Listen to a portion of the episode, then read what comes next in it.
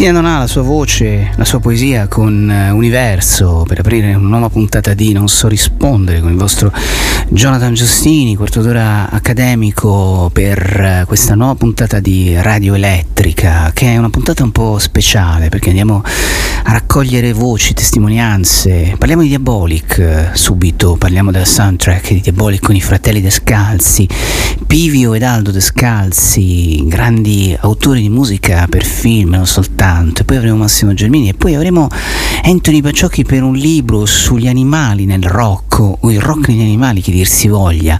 E poi dalle 17 in poi una testimonianza speciale, unica, straordinaria, Tano D'Amico, uno dei grandi fotografi italiani, forse uno dei più grandi fotografi al mondo, con il quale abbiamo deciso di costruire in qualche modo una monografia, una monografia in due parti dove lui ci racconterà delle cose uniche, delle cose straordinarie della sua vita, della sua arte, quando lui lavorava per altri grandi artisti, vi anticipo soltanto che ci sarà questo ricordo di Joseph Boyce, quindi se siete amanti dell'arte contemporanea non potete perdervi assolutamente la puntata oggi del vostro Jonathan Giustini qui su Radio Elettrica. La profondità degli abissi, così canta Manuel Agnelli nella nuova colonna sonare di Diabolic.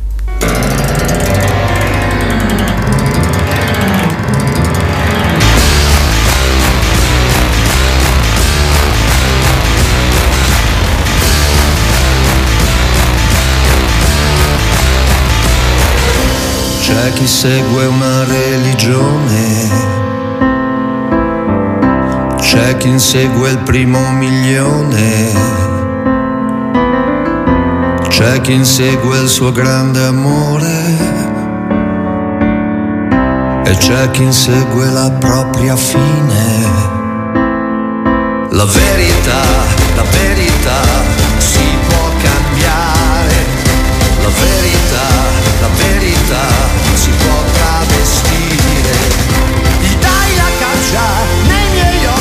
e quello che fissi è la profondità degli abissi.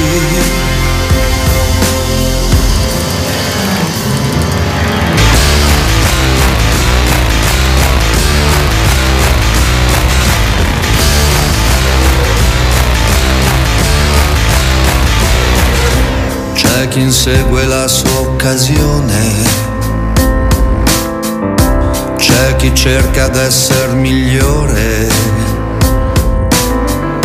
c'è chi insegue il suo grande amore e c'è chi insegue la sua ossessione. La verità,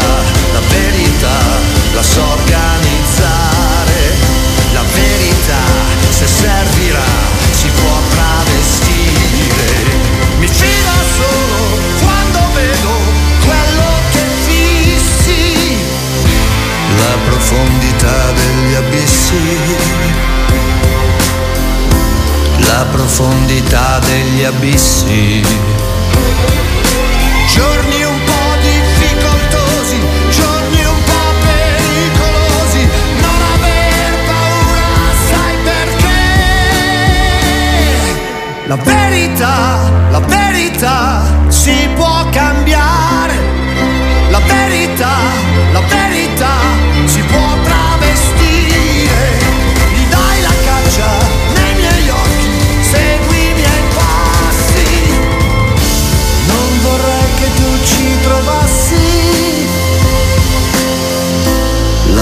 profondità degli abissi. La profondità degli abissi.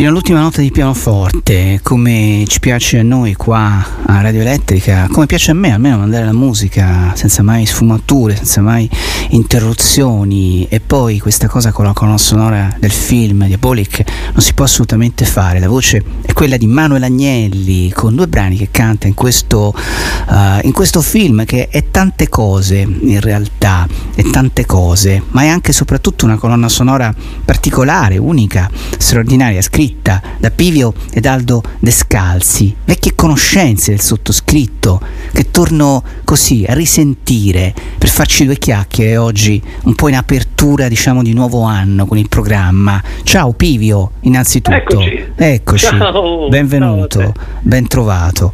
Allora, Diabolic che dire, è un'icona del nostro immaginario. Chiunque credo abbia in qualche modo incontrato Diabolic nella sua strada, giovane o anziano che sia, uh, come dire, fan o detrattore che sia, no? In qualche modo potremmo dire che è un'icona, è un'icona dell'immaginario. E quindi la musica, Pivio, ha una grossa responsabilità per illustrare eh, l'immaginario sonoro di questo, di questo personaggio. Tu come ti sei approcciato a questo lavoro?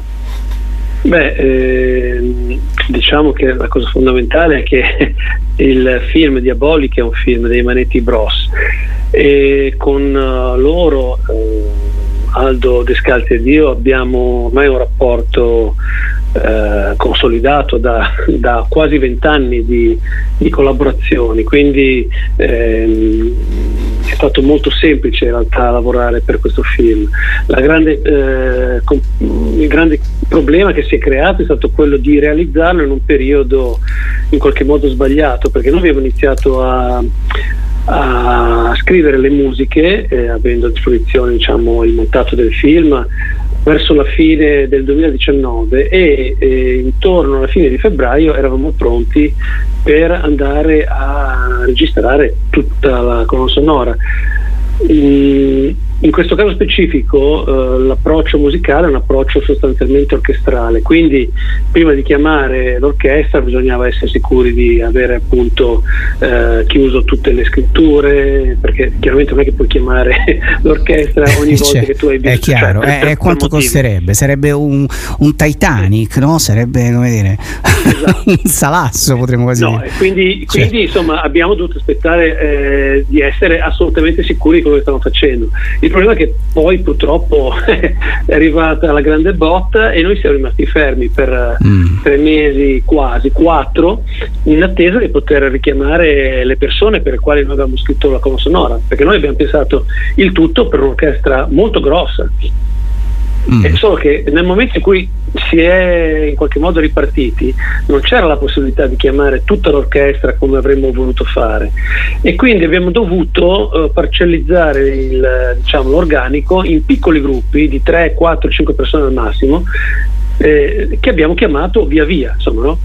eh, chiaramente è stato molto complicato fare questo, no? perché eh, se pensi che l'orchestra era pensata per grosso modo una sessantina di, di elementi, eh, vuol dire invece che avere diciamo eh, due o tre massimo quattro giorni di, di riprese di tutta l'orchestra ci abbiamo messo praticamente quasi un mese.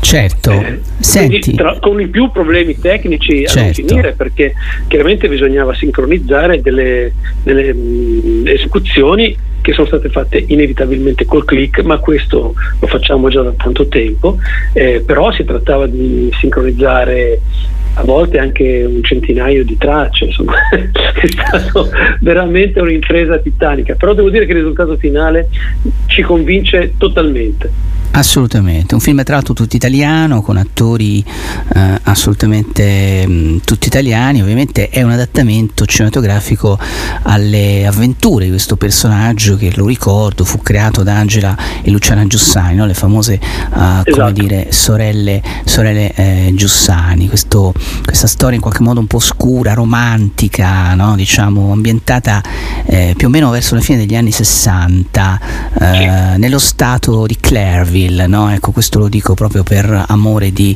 di verità.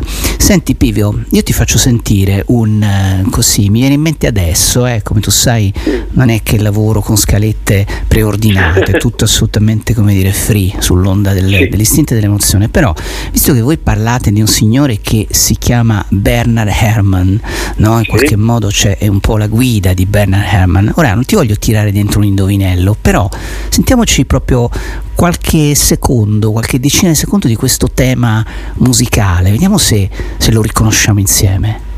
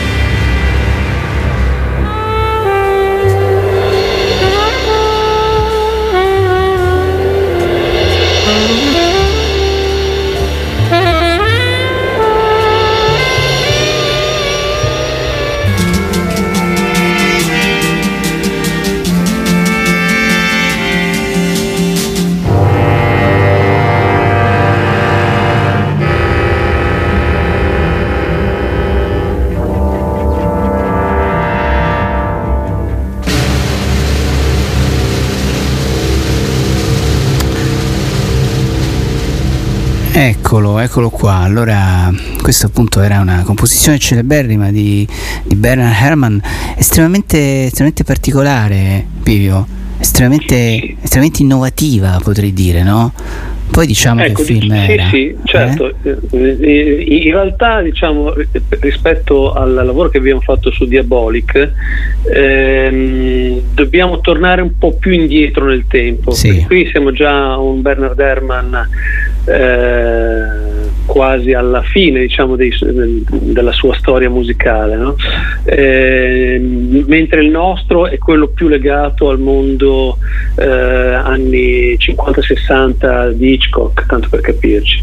Mm, certo. Eh, nel senso che noi eh, alla luce di tutta una serie di discussioni che abbiamo fatto con, uh, con i manetti abbiamo eh, ipotizzato di muoverci in un mondo sonoro che fosse vicino appunto non al Bernard Herrmann di, di Taxi Driver ma al Bernard Herrmann appunto più Hitchcockiano soprattutto per quel che riguarda l'aspetto eh, più da thriller che nel film è molto presente no?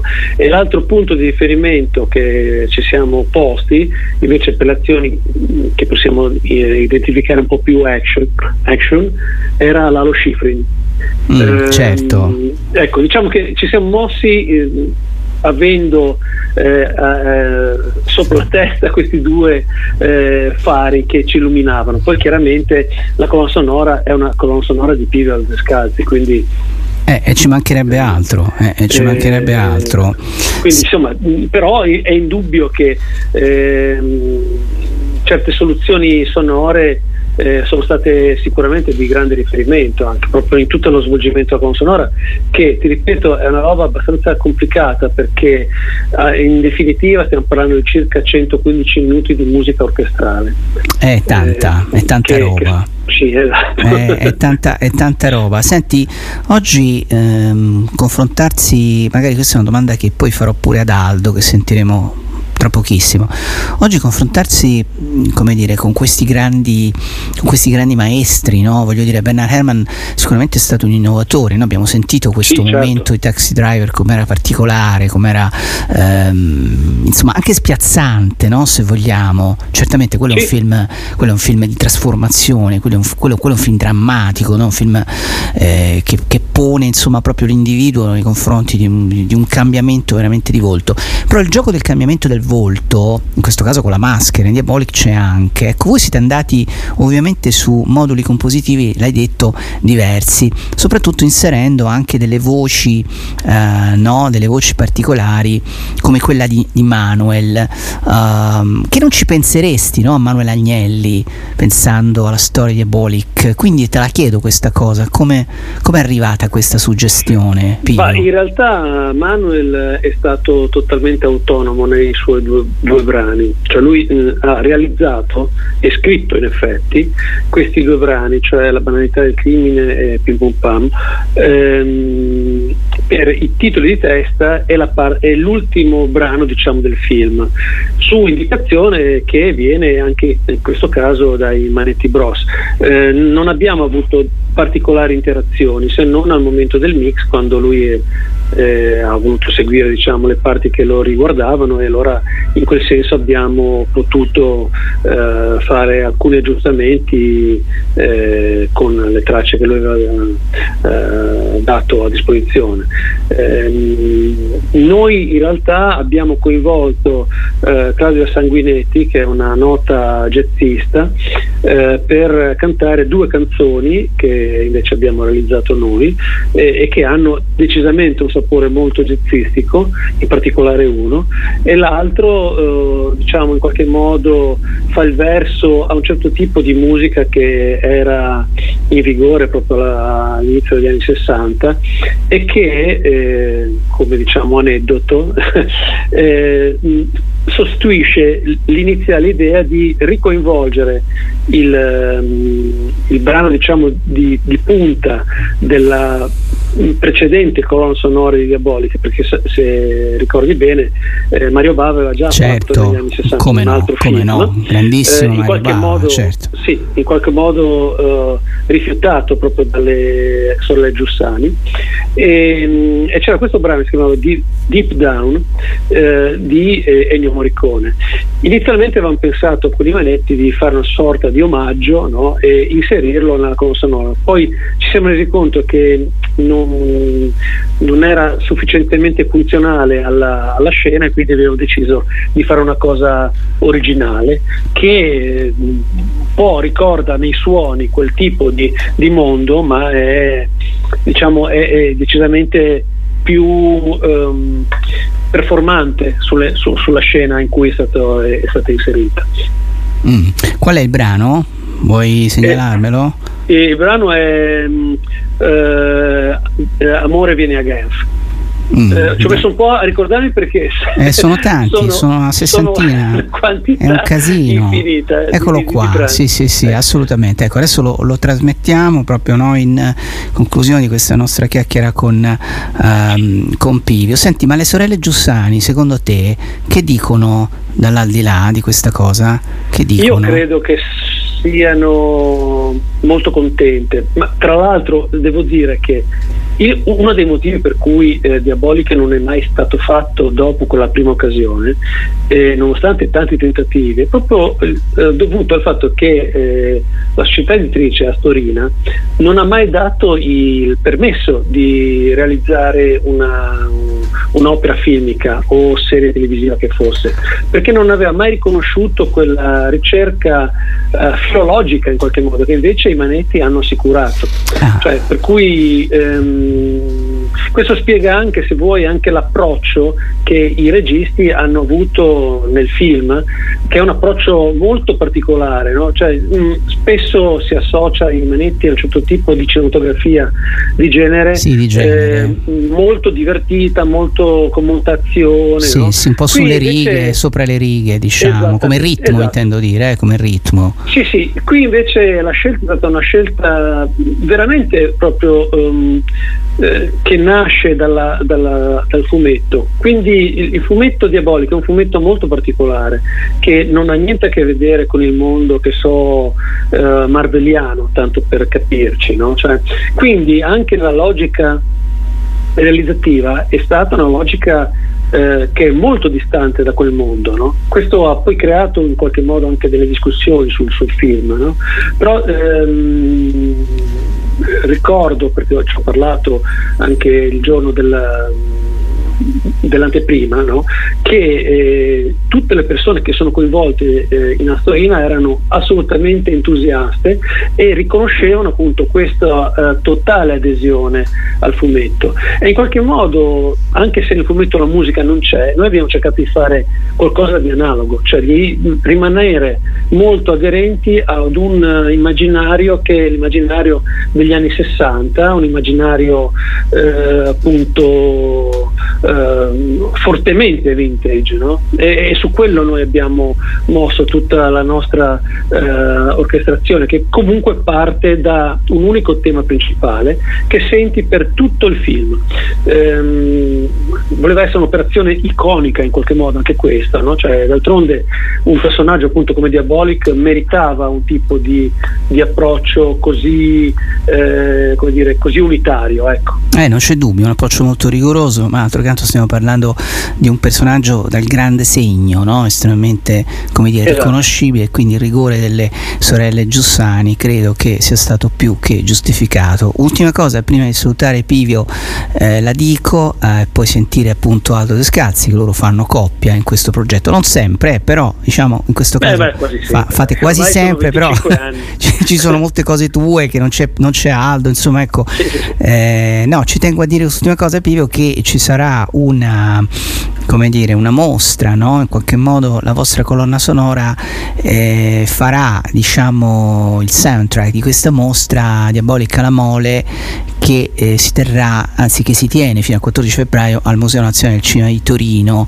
eh, e quindi c'è proprio questo esperimento, no? cioè come dire i disegni, le tavole, gli oggetti di scena esposti nella mostra. Noi eh, stessi abbiamo ecco. donato alla mostra delle partiture originali eh, perché ci sembrava giusto, insomma, in qualche modo la colonna sonora insomma, fa è parte integrante del film, quindi eh, lì oltre appunto ad ascoltare alcune, una selezione chiaramente dei, dei brani, eh, è possibile appunto vedere anche eh, alcune delle partiture, ne abbiamo lasciate tre se ricordo bene. E poi è presente il vinile che è un'operazione anche questa abbastanza bizzarra perché è un vinile doppio è un'altra cosa eh, abbastanza certo, strana no? per una colonna sonora e in più nel vinile dato che è un'operazione volutamente eh, legata al film abbiamo eh, fatto inserire un, un volumetto eh, che corrisponde a un fumetto diciamo eh, rifatto ad oggi eh, della storia su cui si basa proprio il, il, primo episodio perché in realtà i manetti stanno già realizzando due nuovi capitoli ah, della, la, saga, saga, la saga continua la saga continua. Esatto, no mi stavo quindi... sorridendo Pivio sul fatto che siete roba da museo no? adesso le partiture vanno in un museo qui siete roba da museo diciamo così Beh, no? Eh, non, non, ti fa non un po' nascondo... effetto questa cosa che le partiture sì. pensando no, ai tuoi inizi dice cavolo adesso le partiture sono esposte addirittura in un museo beh esatto. cosa bellissima No, infatti quando ce l'hanno chiesto eh, io non ti nascondo che ero, no, sono tuttora estremamente esaltato dalla cosa perché cioè, il fatto di poter vedere in vita, teoricamente, eh, certo, è quello il gioco, qualcosa che, certo. che, che, che, mi, che ci riguarda, insomma, mi fa veramente eh, molto piacere, mi fa molto onore, cioè, sono veramente onorato di questa, di questa, richiesta che è stata proprio una richiesta del museo, insomma, quindi in qualche modo è una piccola consacrazione di appunto 25 anni di attività che noi stiamo portando avanti eh, come no, come per quel che riguarda l'aspetto del consonore. Poi in realtà con Aldo eh, sono 40 anni che lavoriamo insieme, però insomma è, so, è, è più recente insomma, il nostro approccio alle colonne sonore. Sì, eh, sì, Quindi sì, no, sono molto contento. Eh, assolutamente. Sta andando sotto le nostre voci l'ultimo brano della soundtrack che è questo,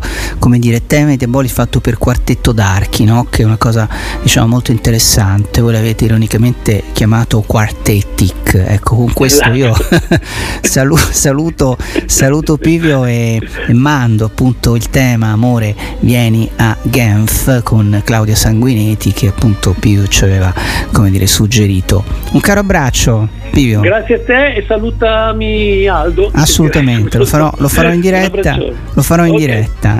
Okay. ciao Aldo, a prestissimo. Ciao ciao ciao, ciao ciao ciao.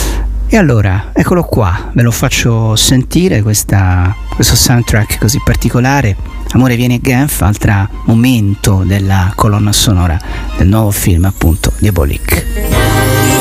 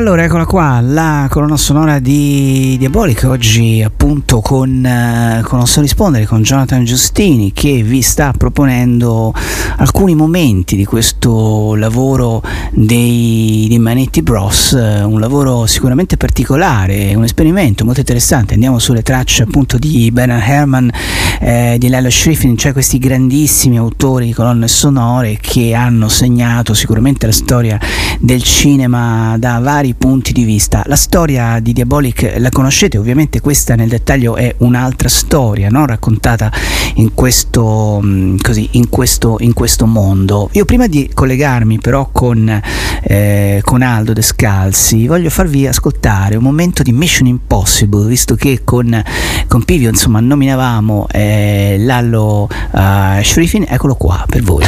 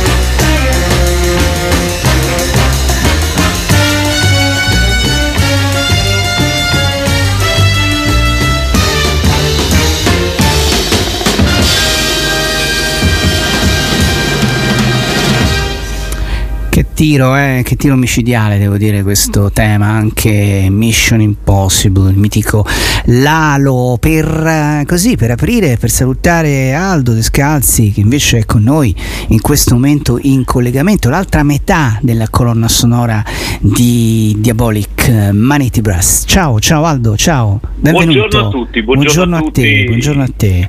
Ecco, ti ho, ti ho, salutato con questa Mission Impossible, con eh, questa eh, Mission Impossible che in qualche modo eh, ritorna anche con voi, no? perché lo dicevamo con Pivio, questo film, questo lavoro, questa colonna sonora è stata un po' una mission impossible, giusto Aldo?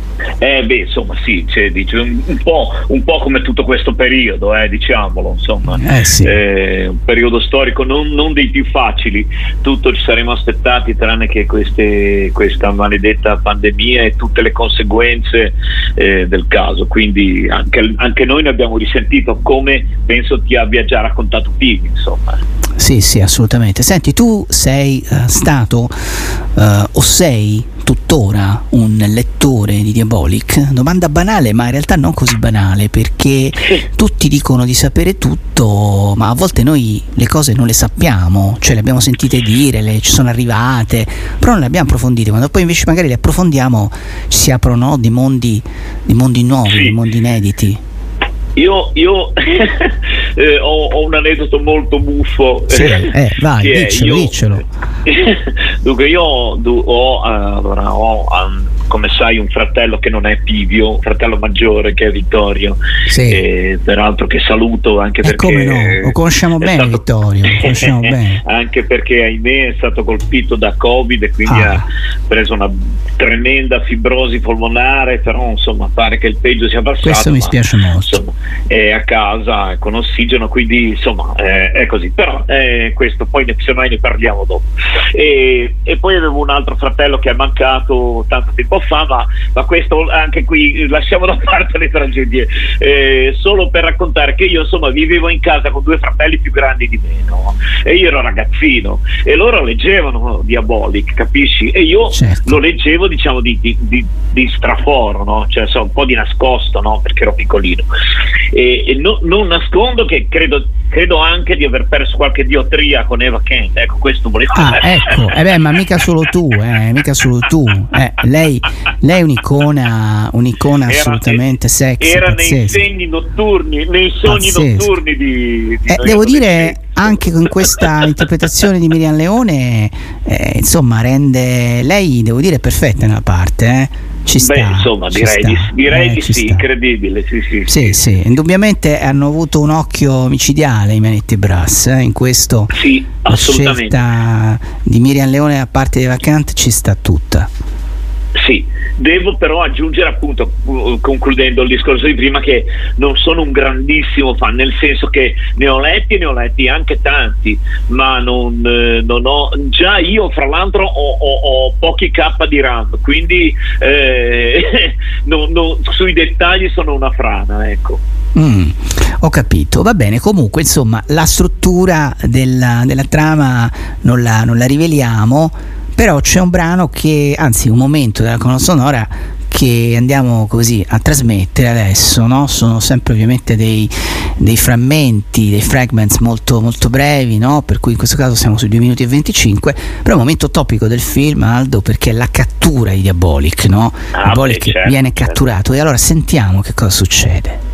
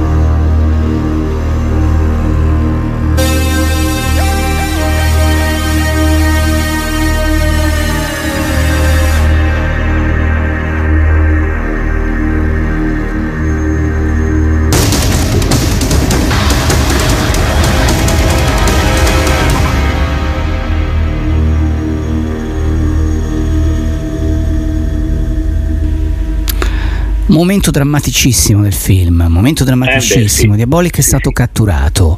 Il, eh, il, personaggio principale così sembra essere perduto, sembra essere finito, no? E quindi è chiaro che voi avete messo in risalto questo momento, questo momento drammatico. Allora, una cosa c'è da dire, eh, Aldo, i disegni, quelli mitici no? di Giuseppe eh, Palumbo, perché lui è stato quello che lo ha in qualche certo. modo poi determinato. Poi ci sono stati tanti altri eh, tante altre matite, tanti altri disegnatori, come nella storia, diciamo, in tutte le storie delle grandi saghe. In questo caso però il, eh, questo episodio, proprio l'arresto di Diabolic, è esattamente del 1963, quindi è l'album numero 3, uno tra i primi, diciamo, uno, uno delle, eh, dei, dei, momenti, dei, momenti, cardine. Allora, eh, c'è una mostra, no? Eh, dicevo prima Aldo, c'è una mostra, siete addirittura con le partiture in un museo. Sì, sì questo cosa... è un evento incredibile, eh. sì, sì, emozionante, devo dire sì.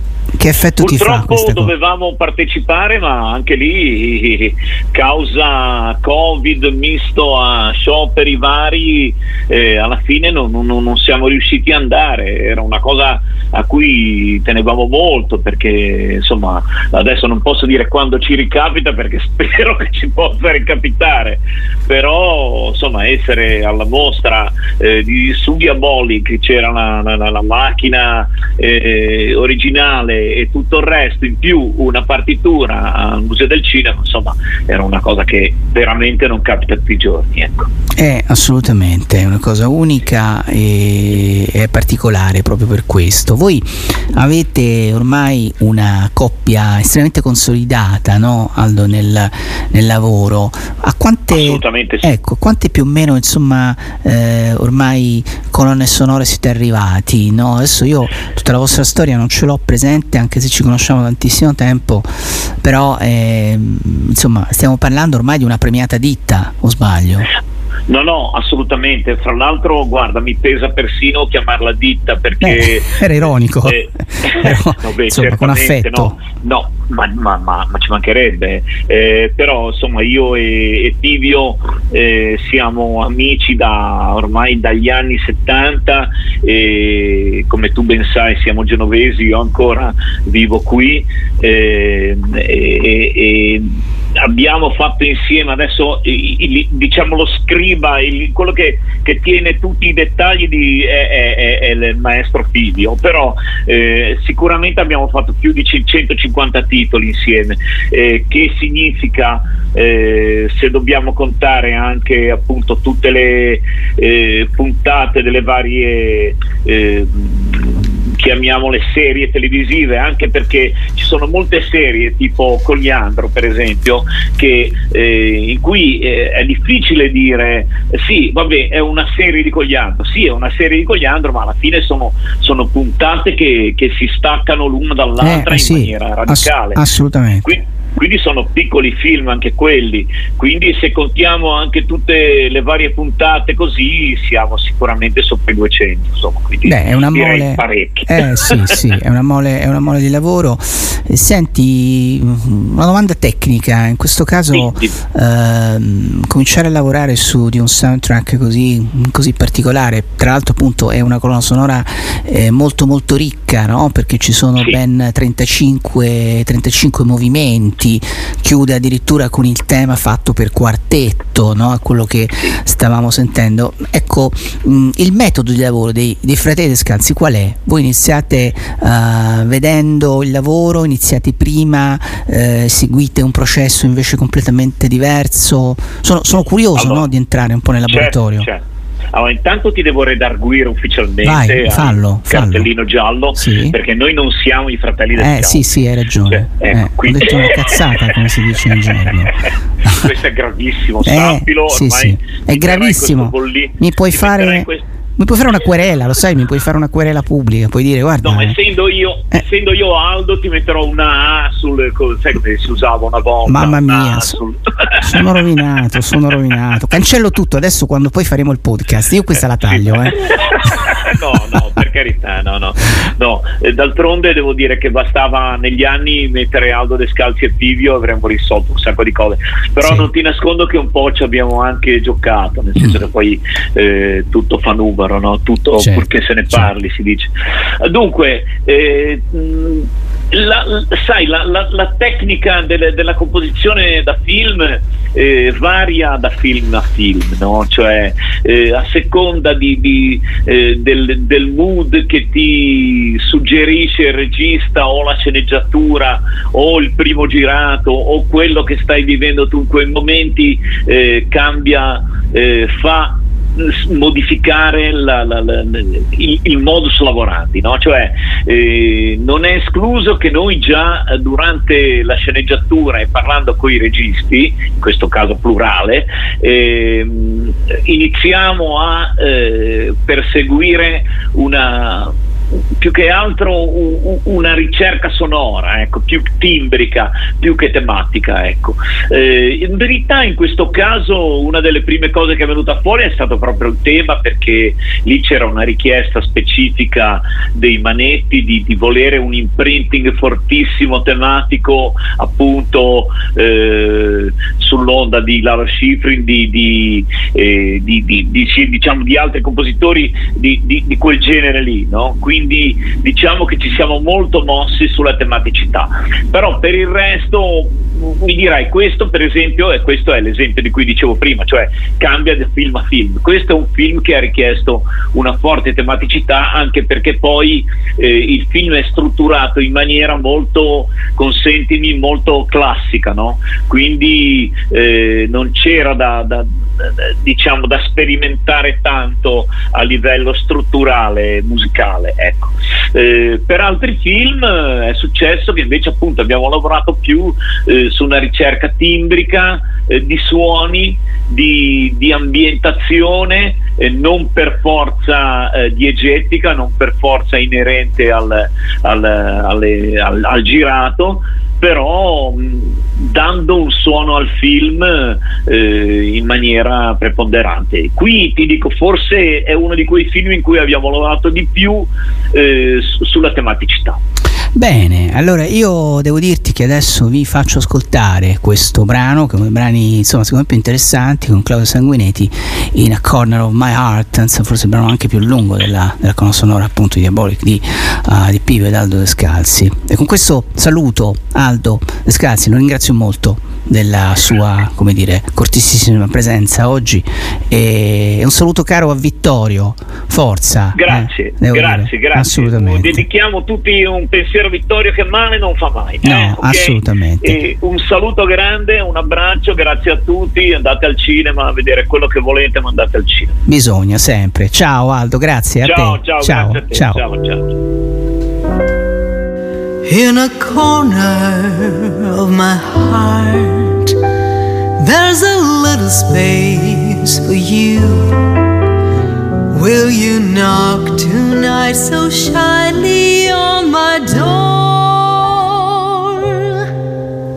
Maybe I'll be out for dinner, smiling with some friend of mine.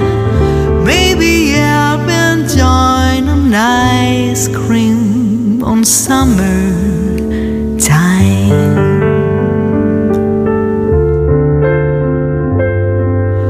I hope one day to see you at my door. I finally smell the scent of life again. And all the lovely things we share will shine again like bright stars in the sky. The spring is here and life has come for us. Now that you are back to me, and all those flowers now can bloom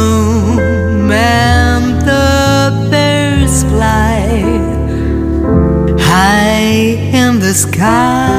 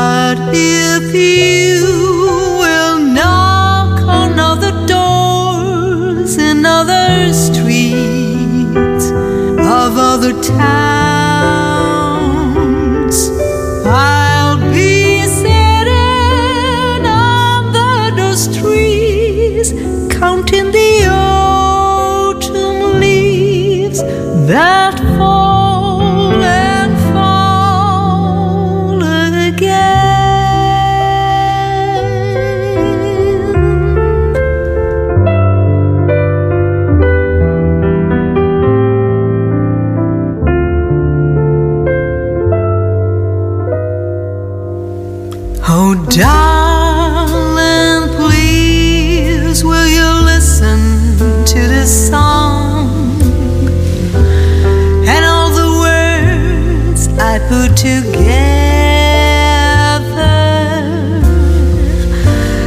Are little pieces of my soul. Will you feel that I'm singing for you?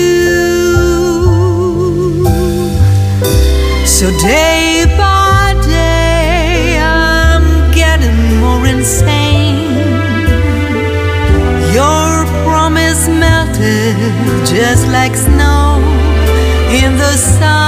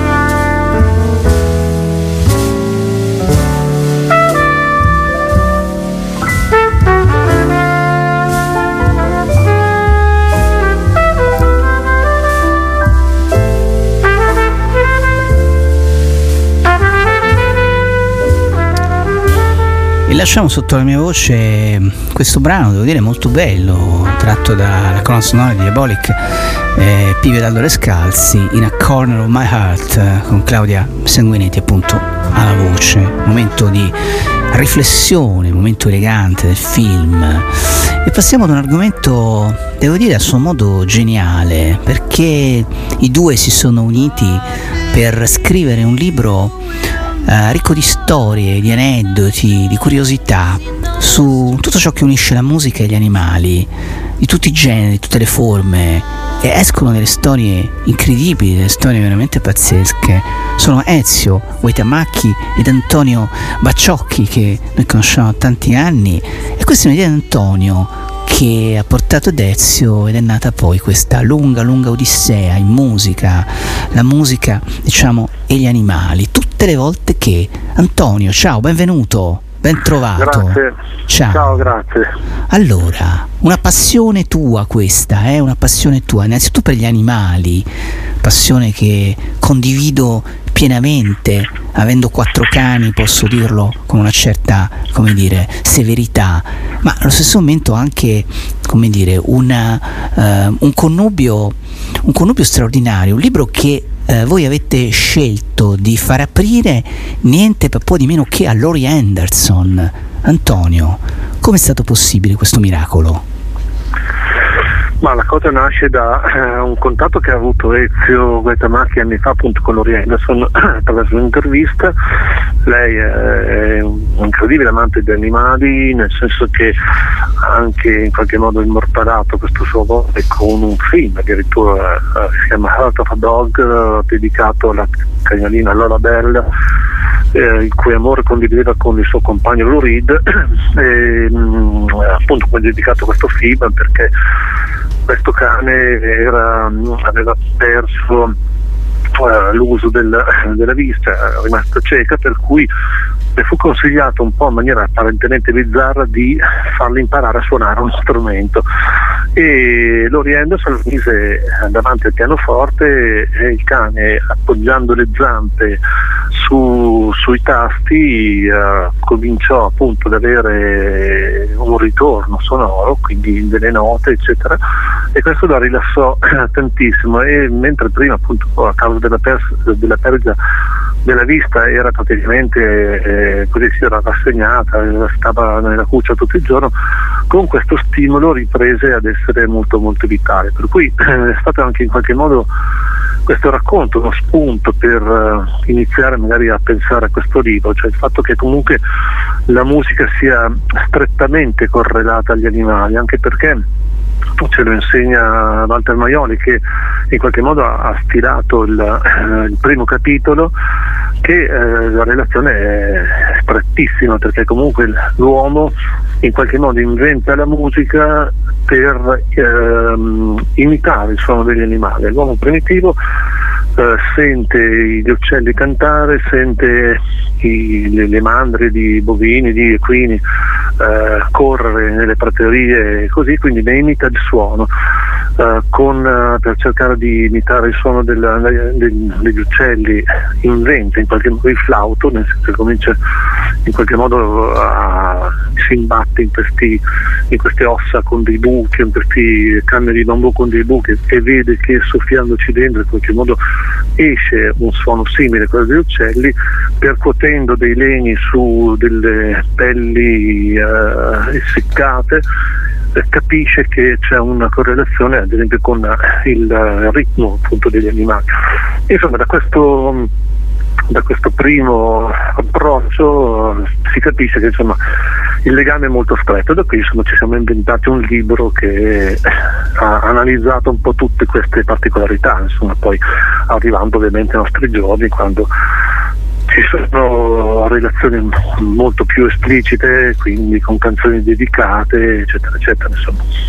Eh beh sì, una ce la sentiamo subito, caro Antonio, pezzo, come dire, strafamoso, eh? non ha bisogno assolutamente di presentazioni, però deve in qualche modo no, a questo amore anche suo per gli animali, credo, il suo grande successo. Ascoltiamocelo.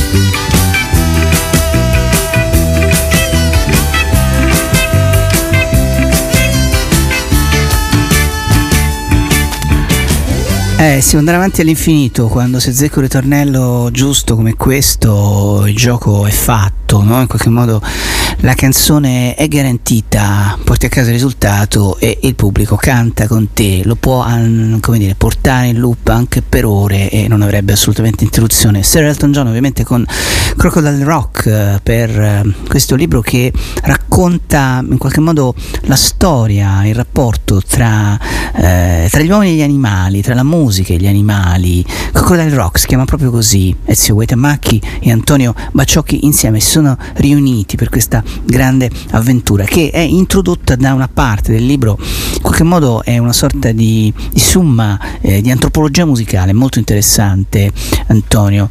E, per esempio, diciamo, avete messo in risalto la figura di Paul Winter come musicista che da sempre ha lavorato nel, nel, diciamo, nel ricercare i suoni degli animali. Lui ha lavorato con le balene, ha lavorato con i delfini, ha fatto un lavoro importantissimo.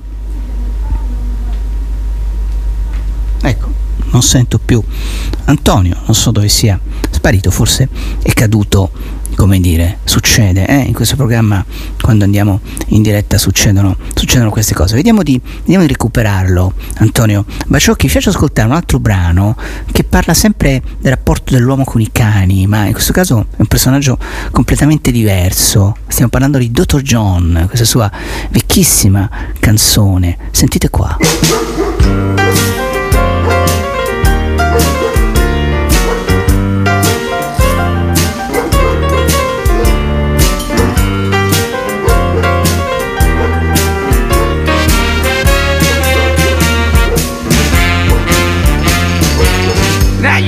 You never met my wife, you ain't never seen her before. Say you ain't been hanging around my crib. Well, here's something I wanna know. I wanna know what in the world is going down. How come my dog don't bark when you come around? I got the baddest dog, he'll bite anybody. He bit my little brother, took a chunk out of my old sweet little mother. He bit the mailman, he sees him every day takes one look at you, he wanna jump up and play. Now I ain't got a clue as to what you putting down, but how come my dog don't bark when you come around? My dog is dangerous, try to set people straight. Even bought a bad dog sign and hung it on the gate. Here you come tripping about a quarter to nine, full of that night train wine trying to slide past the sign. My dog there nodding off ain't paying you no mind. That's my dog when I come home, he don't sleep that sound. How come my dog don't bark when you come around? I still don't like it, I don't dig it one damn bit. Where you and my dog so tight, something don't fit. Now I slip through the alley, I call my dog up off your rusty dusty. Move a little faster to your old master, your Caillou. You. He took one look at me, he growled, and he ran straight to you. Now somebody's been confusing my poor hound. And I wanna know what's going down. How come my dog don't bark when you come around?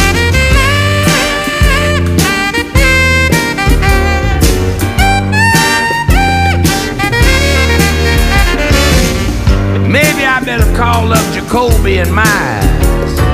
And you can take the fifth amendment, that is. You better stand up for your rights, cause you might not be standing too long. I'm gonna stop all this confusion. I'm gonna buy that hound, shoot that dog down. Then I'm gonna get busy mutilating, strangulating, operating, and cremating my old lady down at the cremation station. Then I'm gonna torch that too and come right on after you. And you give your heart and soul to charity. All the rest gonna belong to me. I'm going straight down to that barber supply shop. Get me a pearl hand,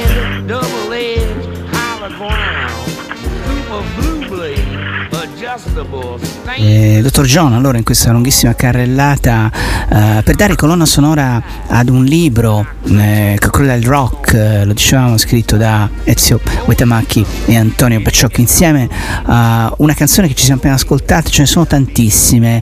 Eh, Antonio, è interessante la parte anche introduttiva del libro che ha un taglio più, potrei dire, di antropologia musicale, no? in qualche modo quando voi parlate per esempio della figura di Paul Winter, eh, te lo chiedevo prima, che è stato un ricercatore eh, che ha fatto un lavoro pazzesco sulla, sulla, musica che viene dagli animali, sui, sui suoni, no? sul linguaggio degli animali, dalle, dalle balene fino ai delfini. Antonio.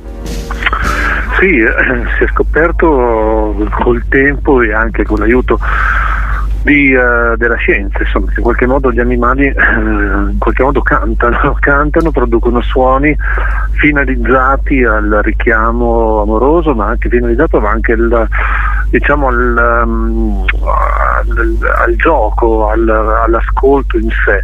Uh, c'è una cosa che ha spiegato bene Walter Maioli, ad esempio, che può sembrare particolare, ma è in realtà molto vicino a quanto stiamo esprimendo con questo libro, con questi concetti. Cioè, ad esempio lui dice che nelle tribù Uh, mongole, nelle tribù insomma uh, antiche e primitive in cui uh, si usava particolarmente il cavallo per, um, per, muoversi, il suono è più arrembante, in qualche modo più ritmico, più, più al galoppo. No? Invece se noi ascoltiamo una musica araba c'è un suono un po' più fluttuante che è vicino all'andamento del cammello. No? Il cammello ha un passo in qualche modo uh, più uh, sinuoso e, e, allo stesso modo le percussioni che accompagnano le canzoni, che accompagnano la musica, sono altrettanto sinuose, perché c'è una, la relazione veramente molto molto uh, vicina. E nel caso anche altri ricercatori sono andati invece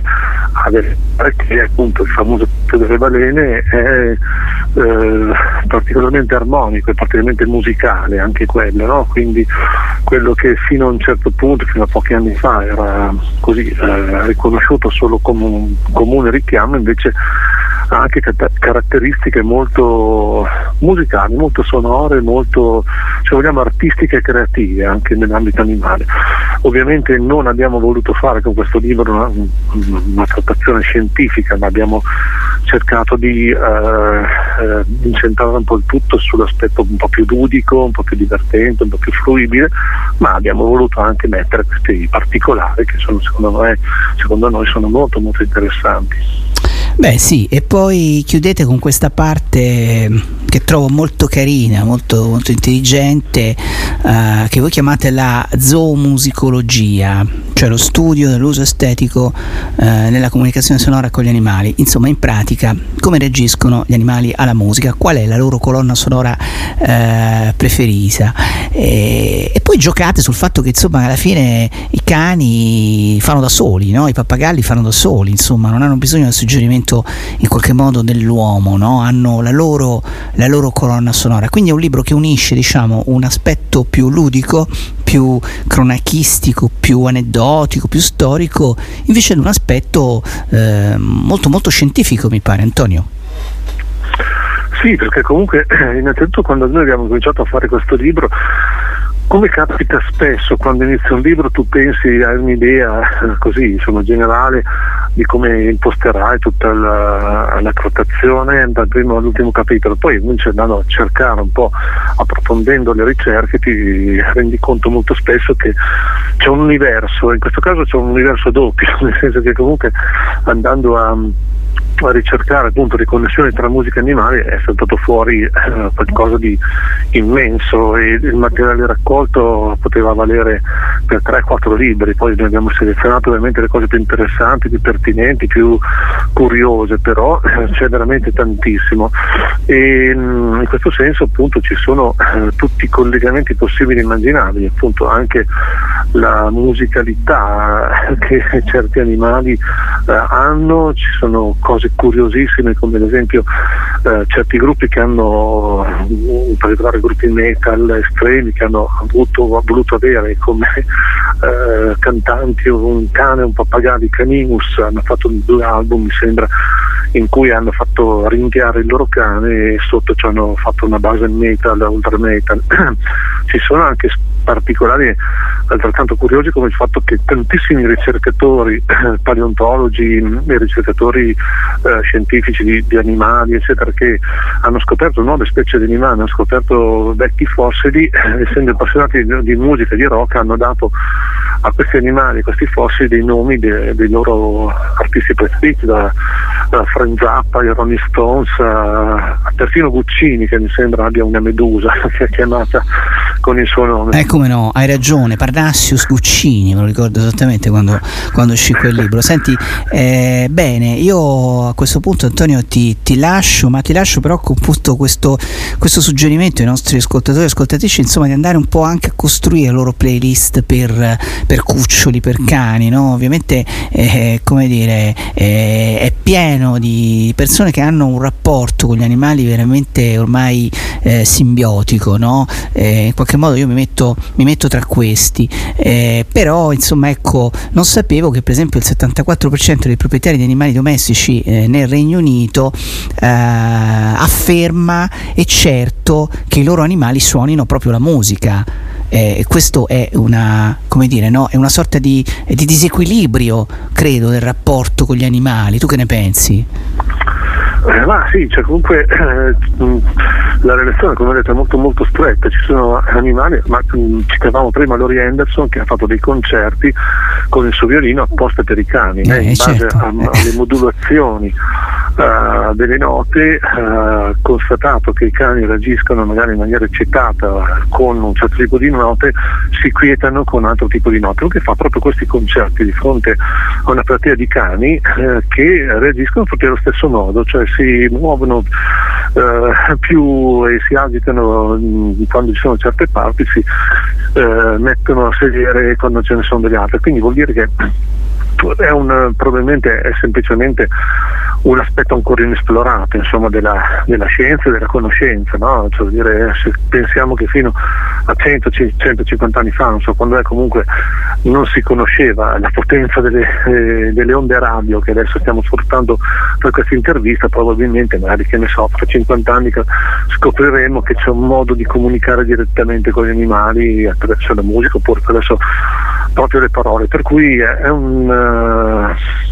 un aspetto che noi appunto come ho detto abbiamo cercato di esplorare nel modo più leggero possibile perché comunque non abbiamo voluto fare e non abbiamo nemmeno le capacità di fare un trattato scientifico però ci sono anche questi aspetti un po' più tecnici che secondo me possono invogliare il lettore ad approfondire questa tematica che è molto affascinante peraltro. Eh, assolutamente. Allora io lo rimando perché è un libro, ripeto, che apre degli squarci che magari insomma non avevamo mai pensato no? di poter aprire Crocodile Rock, Ezio Guetamacchi, Antonio Bacciocchi insieme storie, aneddoti, curiosità e tutto ciò che unisce musica animali, un libro pubblicato dalla Epli.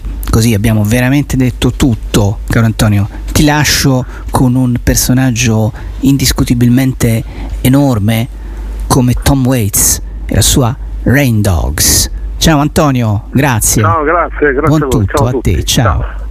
ciao.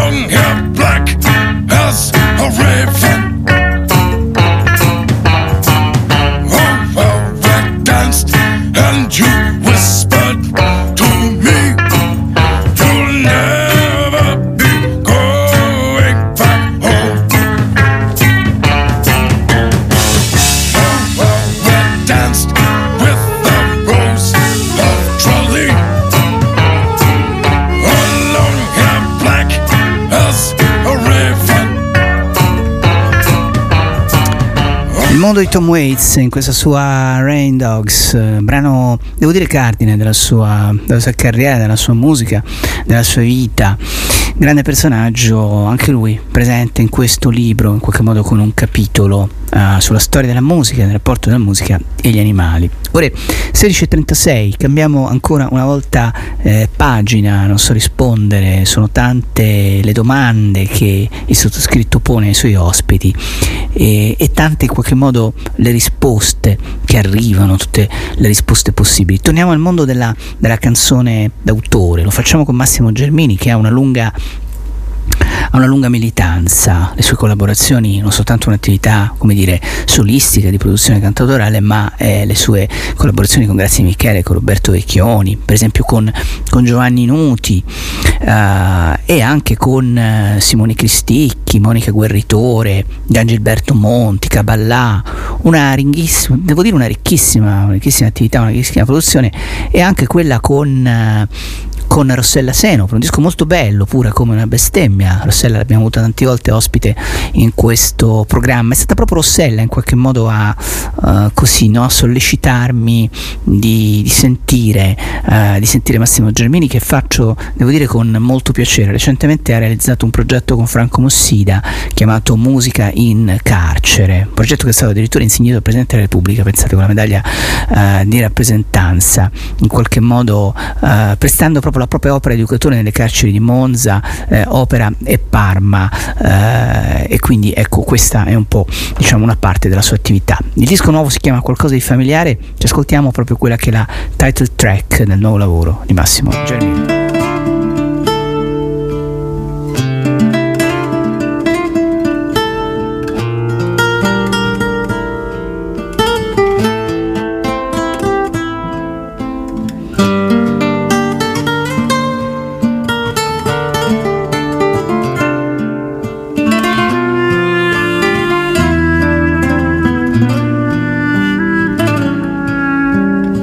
Germino. hai chiuso la bocca, non hai più un filo di fiato, puoi anche pensare di avere poca memoria d'amore,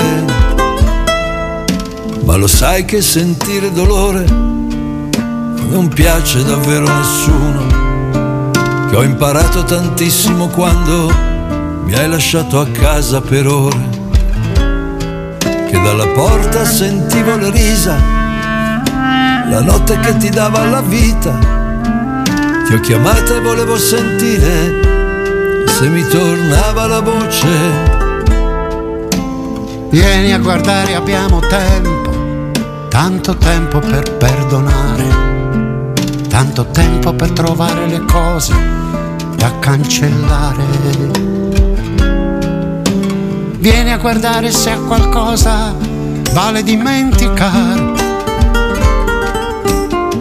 Avevi paura di sfiorare la terra, che qualcuno vedesse l'ombra, la tua presenza, la tua padronanza, la tua colpevole lontananza.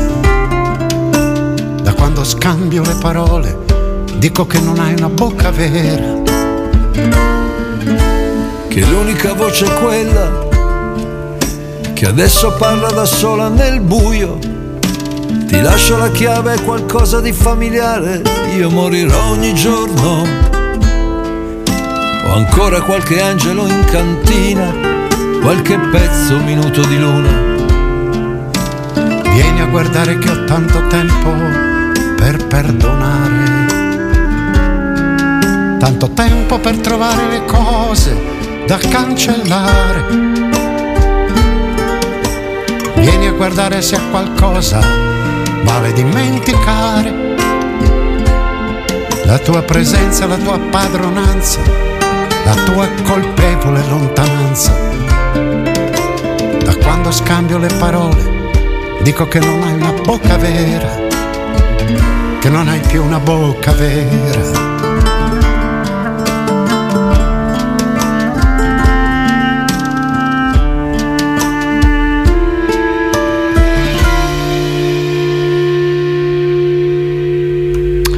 Qualcosa di familiare, allora Massimo Germini, come ho annunciato prima, in questo caso con una presenza, una presenza illustre, no? avrete riconosciuto assolutamente la voce di Roberto Vecchioni, che in qualche modo dialoga con lui no? in questa canzone che dà il titolo al nuovo lavoro di Massimo Germini, che abbiamo presentato prima, la sua lunga attività cantautorale, ma anche di produttori, tanti artisti, tra questi appunto Roberto Vecchioni. Ciao Massimo, benvenuto, benvenuto innanzitutto. Ciao, ciao, Ciao. benvenuto, cioè benvenuto, mi fa piacere. Bene. Sono contento. Allora, qualcosa di familiare, bellissimo brano devo dire, eh, questo, questo disco, che in qualche modo eh, sancisce ancora una volta la tua forte collaborazione con Roberto Vecchioni che risale, credo, a più di vent'anni fa, o sbaglio Massimo? Sì, sì, sì, sì, sono una ventina, sì. Infatti. Mi è giunta proprio ora, poco fa, la notizia che purtroppo è saltata una data che avevamo a Campobasso il 20 per i motivi che puoi immaginare. Di qui sopra, eh, esatto. siamo in Esatto. un periodo. Comunque insomma noi ci co- combattiamo, insomma, siamo in trincea. Ah beh, non c'è alternativa che, che resiste, non qualche c'è... serata qua e là riusciamo a strapparla, adesso speriamo con la primavera che la situazione cambi. Insomma. Mm, assolutamente. Senti, questo è un disco che è uscito, che è uscito recentemente, no? Se non sbaglio, qualcosa, Sì, qualcosa di è, familiare. uscito, è uscito in realtà a luglio dell'anno scorso, poi c'è stata in mezzo l'estate, poi vabbè, tutte le vicende che conosciamo. È un disco a, a cui tengo molto, insomma, nel senso che ci ho messo, ci ho messo l'impegno per farlo. Eh beh, Ed È certo. un disco un po' particolare perché io, forse tu saprai, in realtà in precedenza io ho fatto altri due dischi ma solo strumentali, io sono essenzialmente, ho sempre fatto solo musica strumentale. È la prima volta alla mia ormai veneranda età che mi metto in gioco anche come cantante, con i testi di eh, Michele Caccamo. Mm, beh, Eh, grande poeta, grande poeta. Esatto, esatto. Bisogna riconoscere. Ci sono sei canzoni, eh, musica mia e testi di Michele Caccamo, in più ci sono cinque brani strumentali che, è praticamente un po' un ritorno alle origini e ci tenevo a fare questa, questa via di mezzo. Insomma. Bene, assolutamente. Ti sei contornato, diciamo, di un paroliere d'eccezione, eh? Di un paroliere Sì, d'eccezione. abbiamo- noi avevamo già lavorato assieme a un precedente disco di una cantatrice che si chiama Rossella Come no, Pieno. l'ho, l'ho- nominata all'inizio della nostra, della nostra Ah, intervista, bene, sì, anche perché è stata Rossella poi a, eh, devo dire la verità, a suggerirmi no, di sentirti, per cui io ascolto molto i suggerimenti degli amici quando arrivano, soprattutto su- diciamo, nei confronti di persone che stimo, come nel caso di Rossella.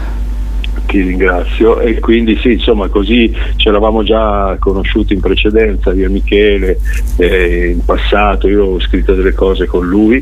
Eh, e poi quando è arrivato il momento di fare questo disco di Rossella lui mi mandava dei testi, insomma sono nate alcune canzoni e poi altre canzoni con altri, insomma, e poi da lì è iniziata una collaborazione a distanza. E poi c'è stato il famoso, con quella parola inglese insopportabile, lockdown, che io per una contingenza particolare mi sono trovato a casa da solo, quindi sono stato due mesi da solo e ero ovviamente come tutti un po' abbattuto, però ho fatto anche, come dire, ho capitalizzato, ho scritto tante cose, ho scritto non solo con Caccamo ma anche con altri autori e sono uscite queste canzoni alle quali inizialmente si pensava potessero interessare qualcuno, poi a un certo punto è stato proprio Michele che ha detto ma senti ma perché non le canti tu? E così è nata la, la cosa. Insomma l'Azzurra aveva già in mente di farmi fare un disco, però inizialmente doveva essere solo strumentale appunto e quando poi ha sentito le canzoni gli sono piaciute è venuto fuori questo disco un po' ibrido diciamo.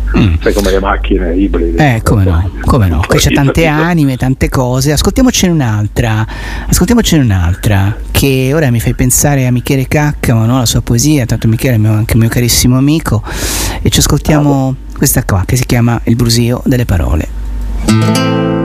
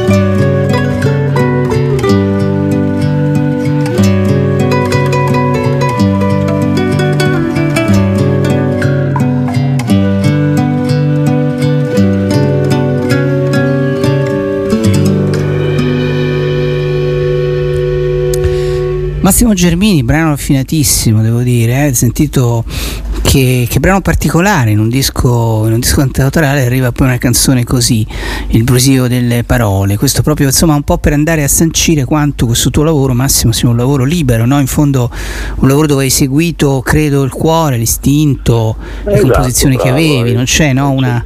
Eh, infatti. in pieno al bersaglio, eh, nel senso che sono, nessuno mi ha detto esattamente quello che dovessi fare, ho fatto un po' quello che mi pareva.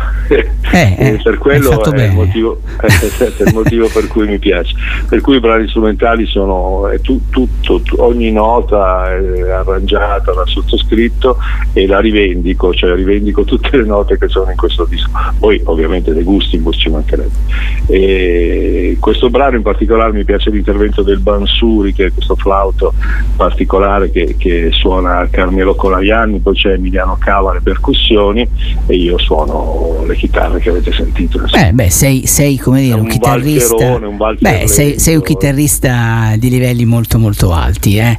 questo è anche il motivo per cui poi hai lavorato come dire, no? con tanti artisti. Uno tra tutti, eh, caro Massimo, che io tengo a ricordare, ma eh, come dire, anche perché insomma, lo considero un personaggio geniale, eh, insomma, che è poi eh, in qualche modo il coraggio che ha avuto anche a mettere in scena le poesie di Alda Merini, no? una cosa molto complicata, eh, il lavoro che ha, fatto, che ha fatto Giovanni Nuti, insomma, bisogna, certo, bisogna certo. dirlo, perché poi ha anche eh, avuto appunto il coraggio di, di fare questa operazione.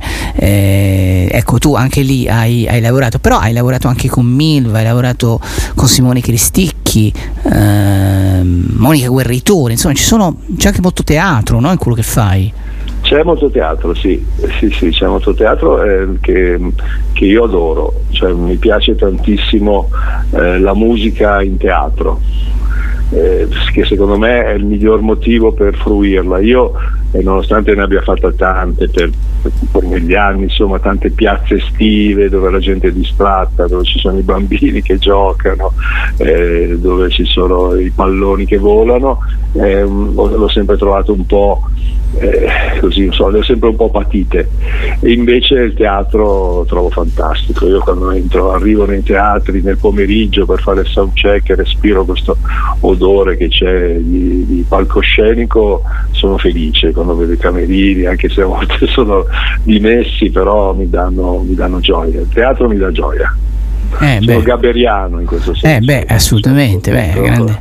tutto il, la, il rispetto del personaggio gigantesco, però dico se potessi scegliere io lavorerei solo e unicamente in teatro. Certo che adesso poi col Covid eh, non se ne parla proprio, però diciamo che sarebbe bellissimo poterlo fare. Mi piace anche l'idea della, del teatro canzone, del, della, del fatto che lo spettacolo eh, che esista anche una drammaturgia, che ci sia la musica, che ci siano le canzoni. Eh, è una forma d'arte secondo me eccelsa.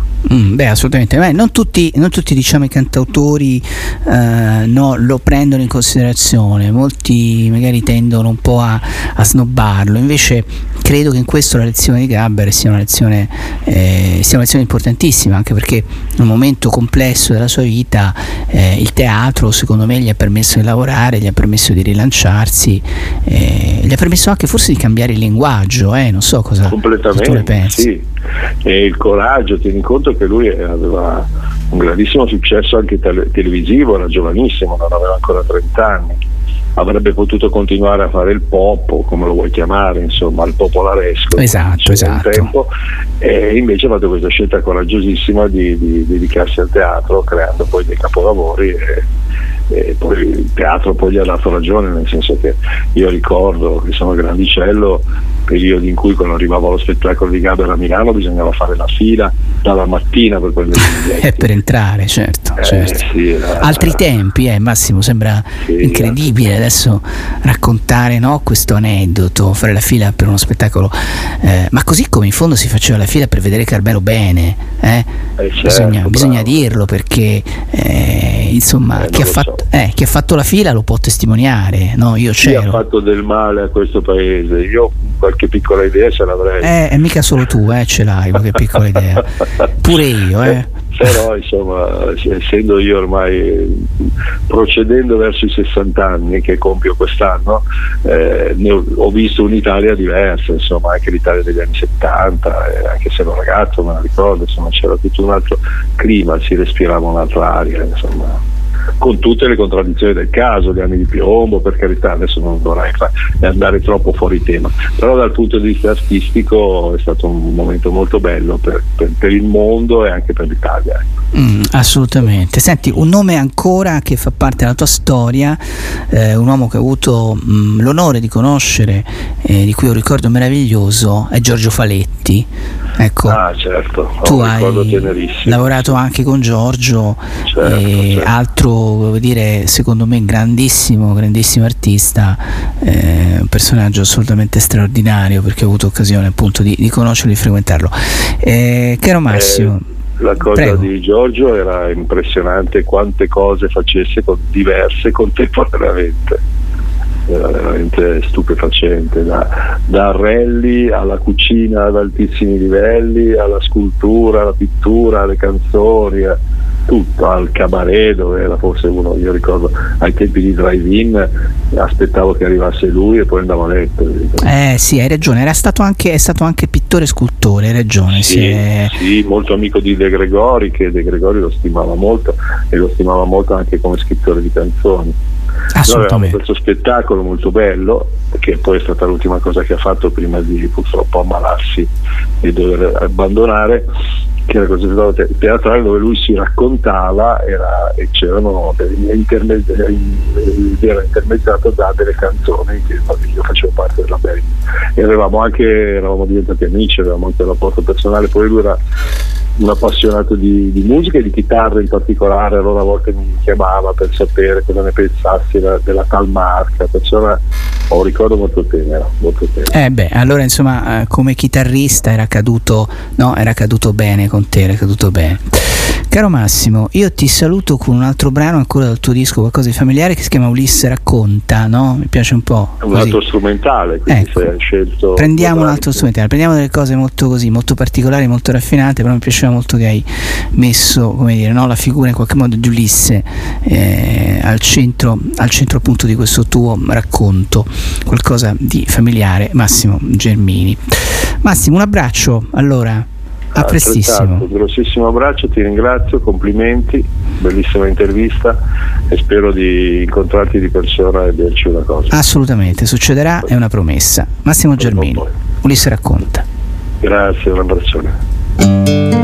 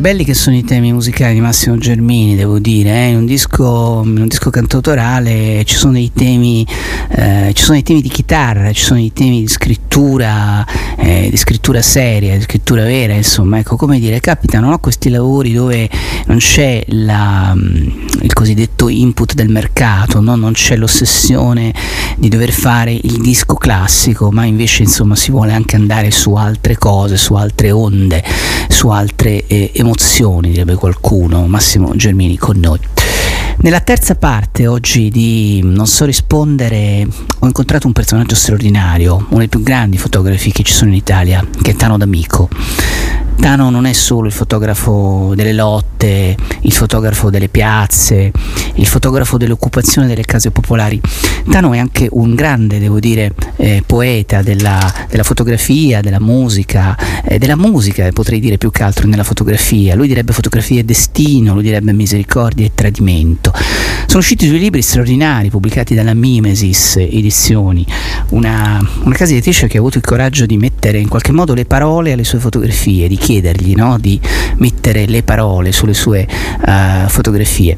E allora questa storia del nostro paese passa attraverso anche il racconto poetico, emozionante di questo fotografo che in qualche modo si guarda vivere, no?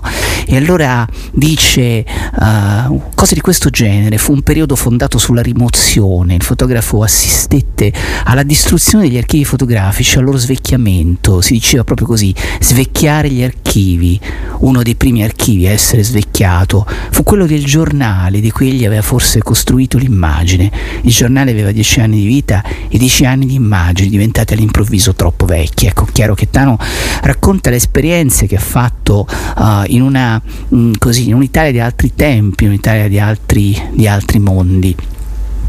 Bene, chi vi parla ha deciso di dedicargli una, una, piccola monografia, lasciandolo parlare, convinto in qualche modo che i grandi uomini di cultura eh, è facile intervistarli, perché eh, tu gli fai una domanda e loro parlano e loro raccontano in qualche modo.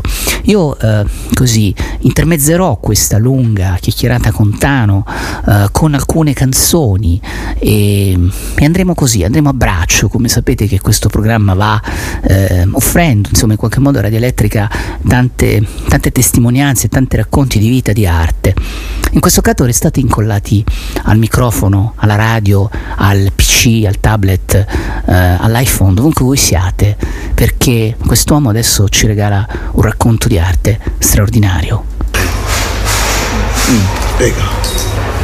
Uh, se uno sta zitto e ha la possibilità di stare zitto davanti a, a un'immagine, esistono delle immagini che ti parlano, che ti raccontano. Poi la mia vita, devo dire che ha avuto degli aspetti belli, perché eh, pensi di essere pazzo quando dici c'è il quadro che mi ha parlato. E la vita ti mette a contatto, che non è il mio mondo, col mondo dell'arte moderna, mi mette a contatto per altre cose, per incontri fortuiti, per simpatie e, e esistono, sono esistiti dei maestri che mi hanno parlato, vivi, che mi hanno parlato. Io, bah, un incontro per me bellissimo è stato quello con Boyce, che abbiamo passato un giorno insieme e metà da soli, un giorno e metà da soli. Lui mi raccontò tutto della sua vita ed era come sentire un, un maestro parlare di ogni tempo.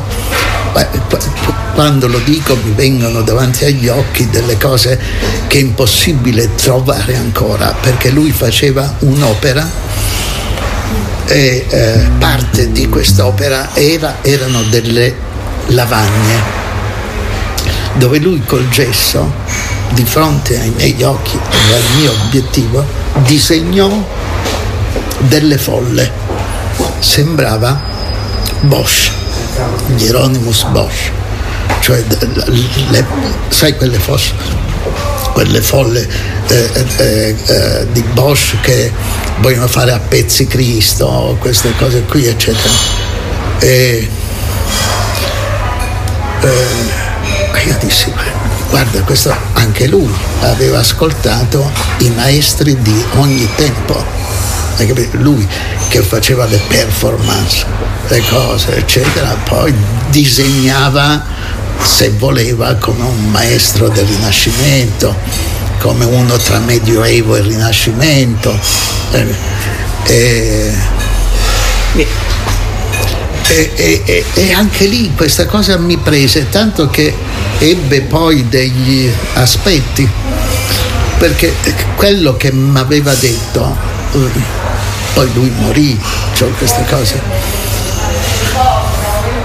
io mi sforzai di non soffocarlo, per esempio, primo perché indegnamente passai per esperto in Bosch, perché in, in, Boys. in Boys, perché in una mostra a Castello Sforzesco di Milano, che c'era una folla, io ero con mio fratello che, che è di Milano, che è sempre, e, e lui si chiese davanti a, a un'opera di Boyce con delle slitte con delle coperte di feltro e dei barattoli di, di grasso, si chiese che voleva dire e io gli dissi quello, siccome Boyce mi aveva raccontato un episodio della sua vita che riguardava slitte, neve, eh, grasso eh, e cosa, gli dissi che questo era incredibile.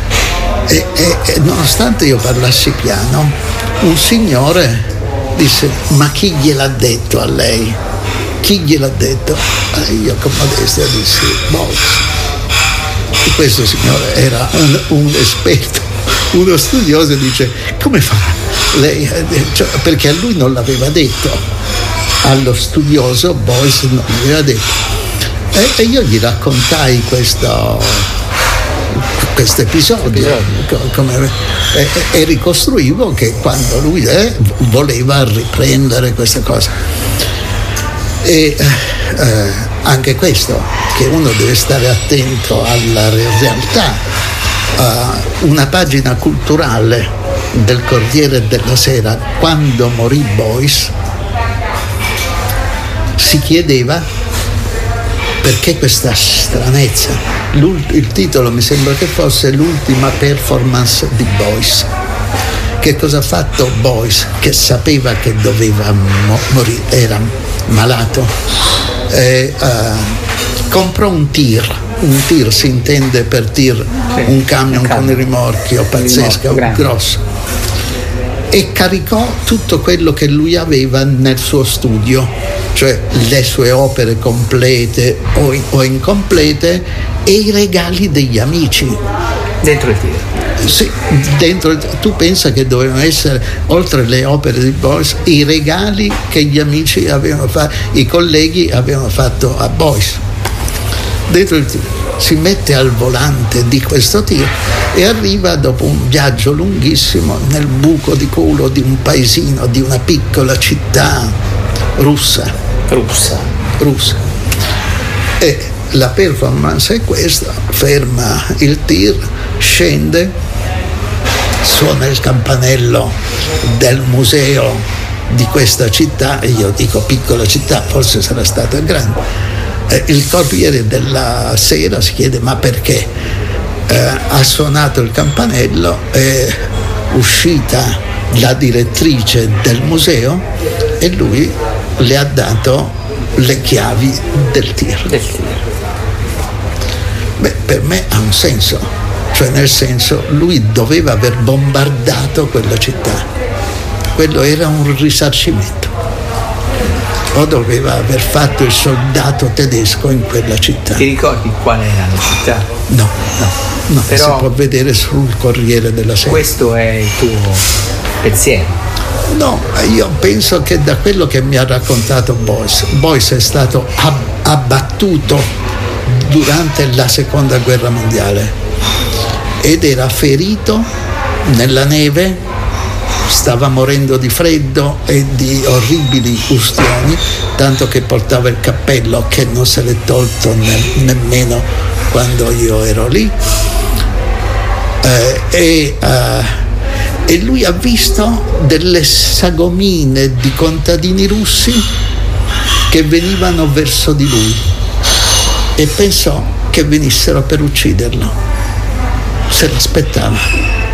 Quello che non si aspettava è che vedendolo in quelle condizioni lo hanno unto col grasso, lo hanno cosparso di grasso per le ustioni, lo hanno avvolto in coperte di feltro e lo hanno portato via con le loro slitte e lo hanno salvato. La cronaca che racconta l'esercito tedesco, perché una grande esperta in Boyce mi ha telefonato, dice ma lei lo sa che Boyce mentiva?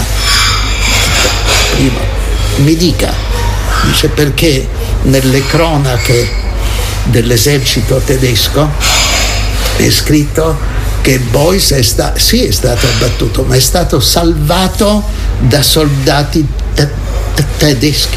Allora io ho detto, guardi, in primo luogo, tra credere a Boyce e quei nazisti tedeschi che non avrebbero mai ammesso che degli schiavi russi, perché loro per loro gli schiavi, eh, cioè i russi erano dei subumani che andavano bene, è chiaro che avranno scritto così, come anche bisogna leggere nelle in- interpretazioni degli storici romani che parlano di Spartaco, bisogna leggere qual, qual è la verità.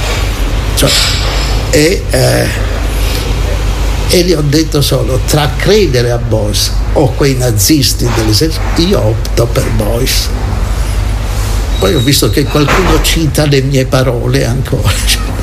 In, questo, in questa diatriba dice, poi c'è Tano che dice... Eh, lui ti raccontò questo però. Sì, lui mi raccontò questo. E quando te lo raccontava era come dire? No, per me lui, lui voleva farmi un regalo. Me lo fece, cioè perché uh, a me è capitato poi di vendere la traccia di questo dialogo cioè che parlava sempre lui uh, tra Boyce e me all'università di Yale per una somma che mi ha permesso di vivere un anno con agiatezza, cioè nel senso quindi è un regalo che mi ha fatto Bosch. I suoi racconti, diciamo. no, eh, le immagini di questa cosa che poi ebbero in America un risalto tremendo perché il MoMA aveva esposto quell'opera di Boyce con grande vanto e Yale mise in, in internet le foto mie dell'opera in fieri e dell'opera completa.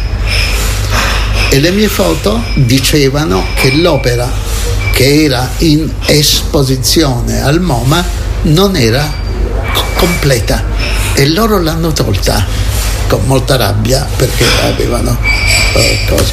Mancavano le lavagne che erano all'inizio del tuo racconto quando lui disegnava le foglie. Sì. sì. Eh, mancavano le lavagne e nessuno avrebbe mai più trovato quelle lavagne. Chissà dove. No, perché delle persone ingorde e avide avevano nascosto quelle lavagne per commercializzarle e le avevano nascoste bene tanto che non si sono accorti che il gesso più tempo passa e più cade. Quando sono andate a riprendere quelle lavagne erano col gesso in basso caduto, la polvere di gesso. La beffa di Boyce. La beffa di Boyce, e cosa. E il regalo a me, insomma, io ho vissuto con agiatezza, ho potuto continuare con agiatezza, secondo me il mio lavoro per un anno abbondante. Perché tu avevi le foto delle lavagne? Perché lui mi aveva raccontato per un giorno intero eh, e si era mostrato per un giorno intero. E anche le foto del lavagno. E anche eh, la, il suo modo di, di, di disegnare. È una storia meravigliosa. Mm. E qua c'è in internet, bisogna dire che tutto quello che compra Yale lo rende pubblico. Sì, si trova. Sì, sì, in internet trovi si trovano le tue foto, sì. si trovano anche le foto, si trova tutto. Sì. Però il linguaggio, volevo chiederti te, il linguaggio in qualche modo il racconto. L'acqua, il cielo ed il bosco hanno i loro colori. Sì, però qualche cosa è cambiato. Anche l'aria è la stessa, è soltanto che ieri lui dal fronte non è più tornato. Anche l'aria è la stessa, soltanto che ieri lui dal fronte non è più tornato. Chissà chi aveva ragione in ogni nostro discorso, al sonno e al riposo rubato. Ha iniziato a mancarmi solo quando l'ho perso e dal fronte non è più tornato. Ha iniziato a mancarmi solo quando l'ho perso e dal fronte non è più tornato. Taceva e parlava sempre fuori misura e se cantava cantava stonato. Non riuscivo a dormire, si alzava l'aurora e dal fronte non è più tornato. Non mi lasciava dormire, si alzava l'aurora e dal fronte non è più tornato. La era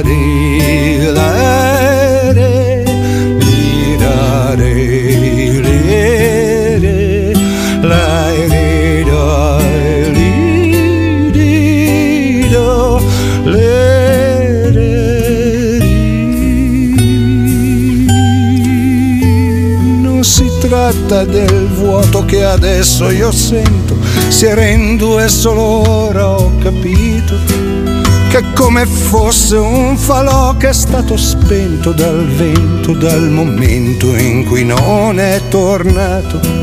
Si è come un grande falò appena spento dal vento dal momento in cui non è tornato. Quasi fosse un'evasa la primavera devasta. Per sbaglio l'ho persino chiamato. Dammi un po' da fumare, non c'è stata risposta. Lui dal fronte non è più tornato. Ho chiesto dammi un po' da fumare, non c'è stata risposta. Dal fronte non è più tornato. Lira,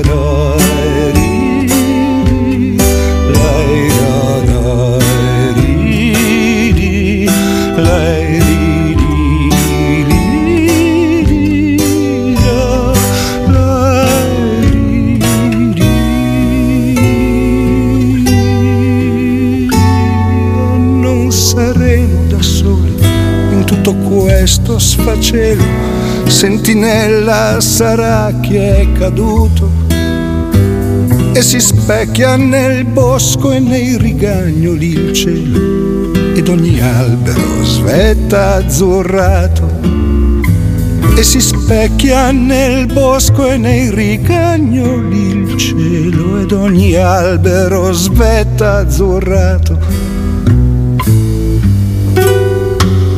ce n'era di posto in questa sporca trincea, si spartiva ogni giorno e minuto. Ora ho tutto per me, ma mi rimane l'idea di essere quello che non è tornato.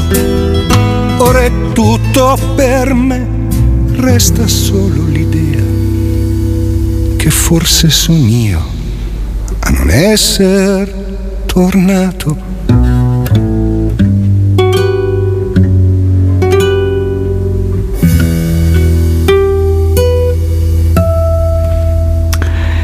Eugenio Finardi canta Vladimir Vysotsky in questa, questa tradizione, in questa traduzione, insieme tra l'altro a Marina Vladi che è stata la, la moglie di, di, Vladimir Vysotsky, per questa lunga intervista che il vostro Jonathan Giustini dedica nella terza parte di Non so rispondere a Tano D'Amico, uno dei grandi, uno dei più grandi fotografi viventi, uno che ha raccontato e racconta la storia d'Italia. Ora la riprendiamo, questo racconto di Joseph Boyce che Tano mi ha regalato, un momento unico, straordinario. Misericordia e tradimento, questo libro che dice le immagini sono vicine ai sentimenti, tirano fuori dal buio i sentimenti e li fanno apparire in un attimo.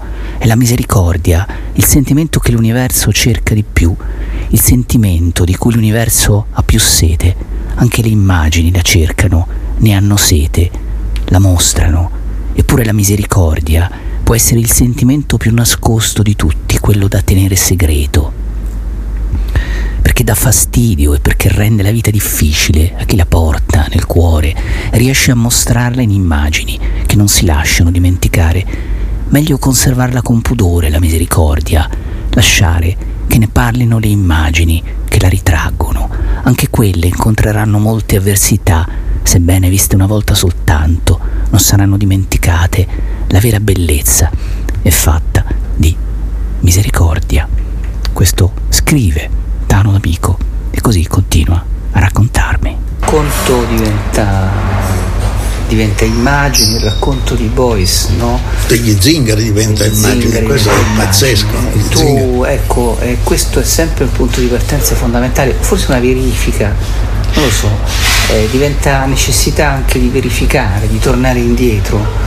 Eh, ma io devo dire che non me lo pongo tantissime volte, cioè come io ho detto, io non volevo pensare, cioè si è aperto questa cosa nell'adolescenza in, inoltrata agli albori della giovinezza, cioè che c'era questo legame tra la vita, le immagini, ma non la vita, la vita di tutti, la vita del genere umano e le, cos'erano le immagini, il senso delle immagini, che io ho voluto fuggire per tutta la vita, cioè per, per, eh, poi mi sono arreso, cioè questa, e, e, devo dire con, con cattiveria, cioè, ma non è che con cattiveria, tante volte penso, ma è possibile che solo io ho fatto un, un, un, un ho trovato un legame tra Giorgione e gli zingari?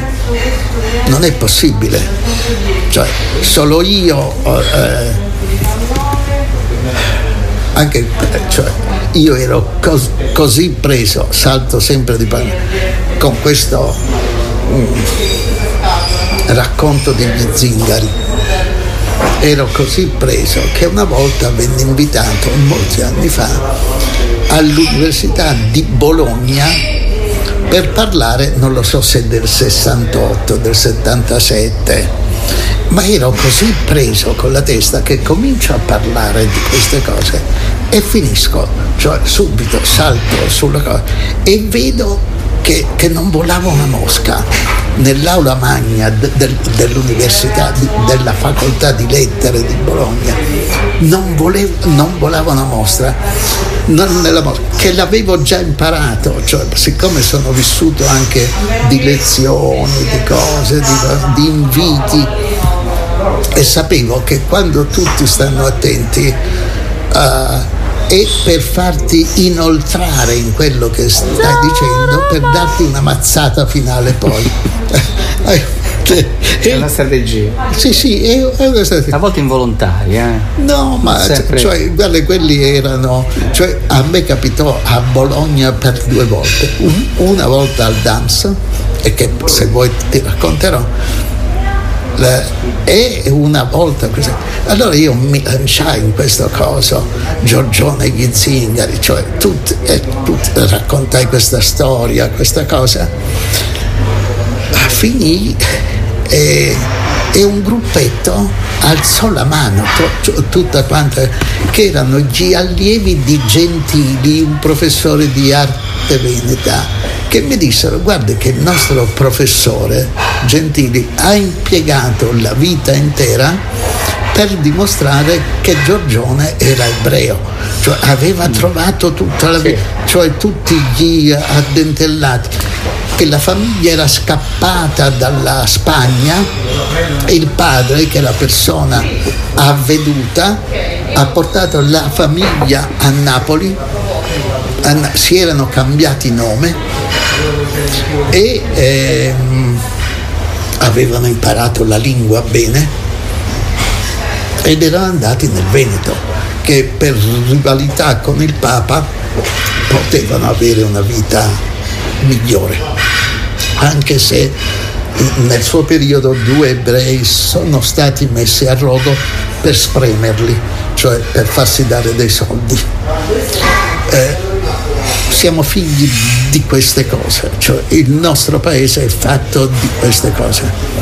Giorgione, anche questo, Giovanni, lui era allievo di Bellini. Allora, quello che mi rese un po' curioso che secondo è che eh, forse il pittore che amo di più, perché deve aver conosciuto la morte e deve esserne venuto fuori con la bellezza. Ecco che tante volte sembra una cosa romantica, la bellezza può vincere la morte. Lui ha tentato. Ha tentato, e infatti nella pietà di Brera che io ti dico, lui ha, ha tentato, lui deve a un certo punto, io ho visto anche le sue opere, fino a un certo punto 1463, cioè le opere che faceva lui sembra, sembrano le immaginette cioè che i preti regalano nel catechismo, cioè se, a un certo punto è diventato, cioè deve essere successo nella sua vita, deve aver visto la morte, cioè secondo me un amico suo condannato a morte, una persona a lui cara condannata a morte. È il salto. Eh? È il salto. È il salto. E poi anche se tu vedi, vedi la lista dei suoi allievi ti metti paura, cioè paura nel senso bello. Uno era Zingaro, uno era ebreo, Gio- Gione, Eh, un altro era condannato a morte. Crivelli era, è stato condannato a morte per amore cioè nel senso che si era innamorato corrisposto di, della moglie di un marinaio della Repubblica Veneta, questi che andavano per tutto il mondo a combattere tutto il Mediterraneo, però volevano stare tranquilli che le loro mogli e c'era proprio una magistratura che stava attenta a a questa cosa, come le mogli degli ufficiali del Vietnam, eh, che c'è anche un film con Jane Fonda su questa cosa. E, eh, eh, ecco, questo per dire, eh, aveva degli strani allievi, tutti bravi, strani allievi, cioè u- uno che, che- cioè, tu pensa che gli zingari sono, sono apparsi a Venezia intorno al 1450, ma non prima, e lui po- durante, ha già un allievo zingaro, questo è strano. Come dire, io stavo aspettando la diversità. Cioè, la, mia, la mia interpretazione, che vale quello che vale, cioè zero, meno di zero, è che lui si deve essere imbattuto nelle calli di Venezia in un giovane che leggeva la mano e eh, tenendo la mano e guardando in faccia le persone ne ricostruiva la vita. Certo. Che era lo stesso lavoro che faceva lui quando faceva i ritratti, che ne ricostruiva il carattere. Certo, e- e- però tu eh, che allievi hai? Ecco, io non ho allievi, cioè i- tutti i miei allievi fuggono. Fuggono? Fuggono. Perché Cioè, fuggono? per- perché eh, per un periodo mi vogliono bene tutti, cioè nel senso, ormai sono vecchio, lo posso dire, cioè de- delle persone si affezionano, poi qualcuno è diventato un fotografo molto noto che ringrazia l'universo perché dice meno male che c'era Tano quando era tutto confuso, eccetera. Però quando vedono quanto costa essere come me, fuggono, ma lo dicono pure, cioè quelli che arrivano in alto e, e, e, a cui vengono fatte delle interviste, eccetera, dice, poi dice lui ha dimostrato che si può lavorare per il proprio piacere, cioè come faccio io sempre, cioè che per però non, non, andava bene per me, cioè nel senso... Era troppo faticoso, difficile. Con pochi soldi. Con pochi soldi, il problema è questo. Sì. Quindi alla fine gli allievi scappano perché Scappano. dice... E tramutano l'amore in odio, cioè Mm. eh, non è proprio odio, ma il fatto che io, ma come i miei vecchi compagni, il fatto che io senza avere dei protettori, senza aver venduto mai nessuno, eh, mentre loro forse hanno venduto delle persone, me sicuro, e, eh, no perché c'è una carta che lo dice, che mi ha sconvolto, ma lasciamo stare così. E, eh, perché è brutta, getta fango. E,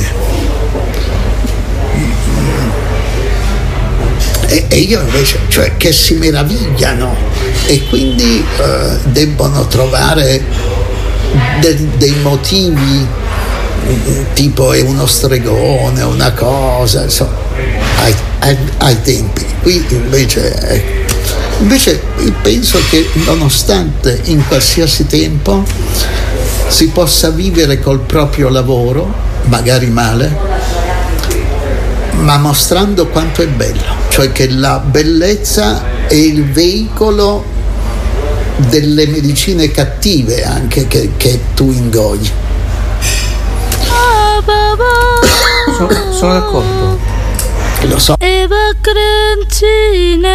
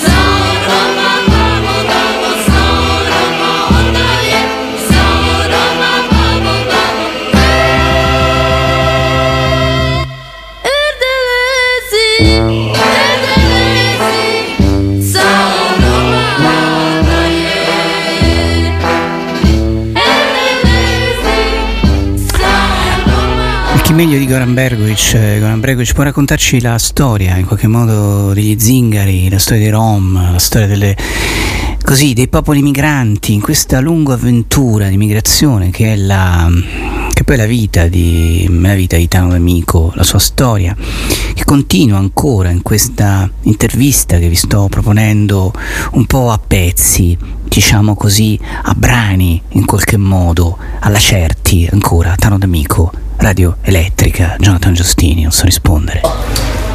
Lo so. E il tuo, mm, come dire, ehm, il tuo racconto è un racconto di vita, ma è anche una grande lezione. Consapevole o inconsapevole mm, non è importante, però resta una, resta una grande lezione. E potremmo dire un appunto, no? tu lo scrivi, un appunto a matita, un appunto a margine, no? Sono, sono, in questo senso capisco ancora di più il senso di queste scritte che tu fai eh, all'atere delle tue fotografie, no? Che è una cosa unica, è una cosa che forse fai solo tu. Io non l'ho mai vista in altre. No, cioè, cioè qualcuno forse. l'ha fatto. Però così, eh, con questo nero quasi un po', potrei dire anarchico, no? Con questo nero un po' anarchico, che è come se in qualche modo dicesse. eh, è un segno, capisci? Un segno forte, è un gesto artistico. Eh, poi possiamo dire qualunque cosa, però non, che- non è casuale, perché tu parti da, parti comunque da un profondo eh, lavoro di studio. Ecco, l'esperienza con Boyce non la sapevo. Eh, è un'esperienza unica, straordinaria, perché in fondo eh, lui ti ha regalato delle storie. Lui mi ha regalato la sua vita. La sua vita. E, e com'è che ha deciso di regalartela? Che spiegazione ti sei dato? Guarda, io ero amico molto caro, penso, di un amico di Boris. Un amico che era fuggito in Germania ai tempi quando è che si fuggiva, eh, si doveva fu- fuggire. E io ero per lavoro, per cercare un lavoro, che partì con gli emigranti dal profondo sud e arrivai al nord e mi dissero c'è un italiano simpatico, cose, eccetera.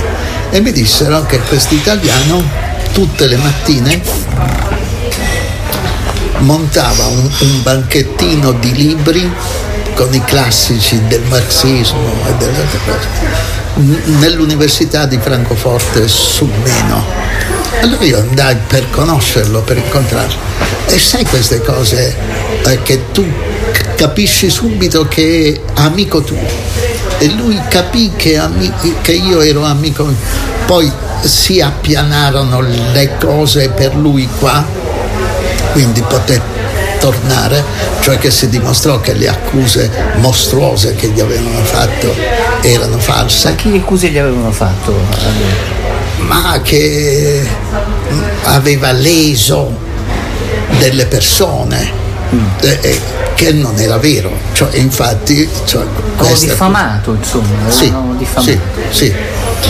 Eh, eh, caddero queste accuse che costarono però mm, la salute e la vita di una bambina che stava per nascere, ecco, quindi quando arriva la polizia in casa, una brutta storia. E rimanemmo amici per sempre. Que- quell'incontro nell'università, io che eh, ero dietro ai, con- ai connazionali che fa- facevano una vita non molto bella in giro per il mondo. E lui, eh, e lui era il più caro amico di Boyce. Hai in mente? E allora una volta Boyce venne qui e, e io seguì questa cosa per questa cosa che come si chiama, come si chiama lui? Come... si chiama si chiamava perché chiamava? è morto. Checco Zotti. Checco Zotti. Sì. E allora eh, lui telefonava a Boyce o Boyce telefonava a lui tutte quante le sere cioè prima che chiudesse il giornale si sentiva e una volta proprio che c'ero anch'io che aspettavo che- di uscire con lui mm, Boyce disse sento eh, che sei triste sento un tono stai triste male." della tua vita nella tua voce eh, perché è, è- è la- e Checco disse perché le cose vanno male qui al giornale. E, e Boyce chiese ma perché vi dividete? Sai che era l'epoca delle divisioni delle- dice no è che non abbiamo soldi. E Boyce disse non ti preoccupare domani mattina arrivo. Arrivò l'indomani mattina e an- annunciò al mondo che avrebbe fatto una grande performance. Allora il mondo arrivò, eccetera, lui diede retta al mondo per qualche ora e poi cacciò il mondo, che vuol dire le televisioni di tutto il mondo. E cioè poteva essere l'80, ecco. E, e e- e quando cacciò il mondo feci per andarmene anch'io. Eh, eh, E lui disse: No, tu, tu no, rimani, rimani qui che mangeremo de- dei tramezzini insieme. Ha fatto venire dei tramezzini e mi ha raccontato la vita. Eh, ma lui aveva. La sua visione della vita anche. Perché? Perché Checo gli ha detto questo è un amico caro come un fratello. Lui non ha voluto nemmeno Checco. Ah, non c'era Checco? No, racconto? c'era, ma lui ha voluto che se ne andasse via. Ah, ha mandato via anche Checco? Sì, tutti. E, e lui... Ma perché? Perché io ero un uomo d'immagine, mentre Checco no. Certo. Ecco, e, Sì, tanto che c'era, poteva- c'era che lo hanno trovato ora, me l'ero dimenticato anch'io, mm, sia il mondo cattolico che il mondo della sinistra avevano fatto un documento sul terremoto al sud, siamo nell'80, avevano fatto un documento al sud. E tu pensa che la prefazione del documento che era di lotta continua, la FIGC, eh, altri cazzi, eccetera, era di Don, di Don Giussano cioè una cosa unica al mondo che avevano copertina la copertina e le foto mie che era firmato le foto sono di Tano D'Amico che avevano colpito molto Boyce. E Boyce mentre parlava con le televisioni di tutto il mondo teneva questa rivistina un documento cioè, di poche pagine ma cioè, eh, in mano.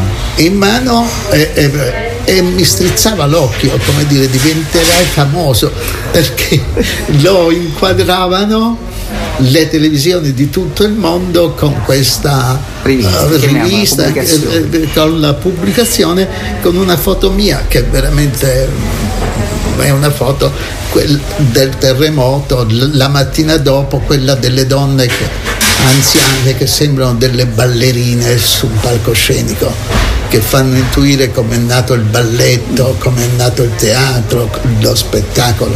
Nei drammi ed era in copertina questo? Sì sì era in sì, copertina. sì.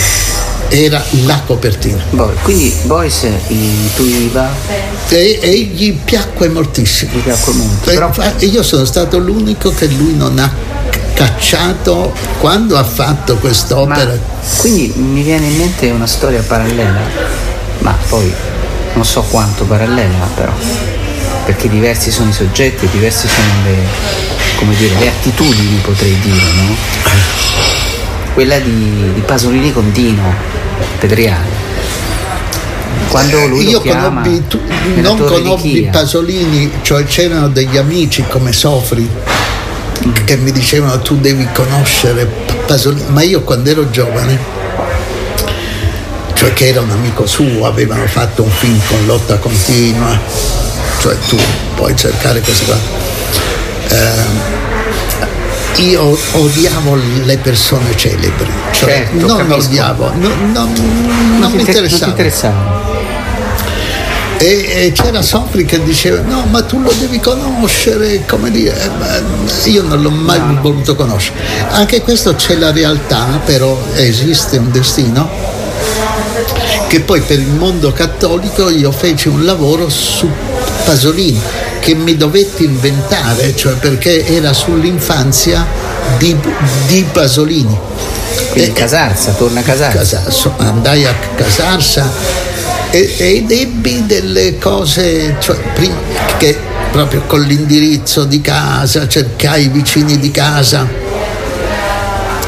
cercai le testimonianze e, e l'incredibile è che le testimonianze delle persone avevano dei, dei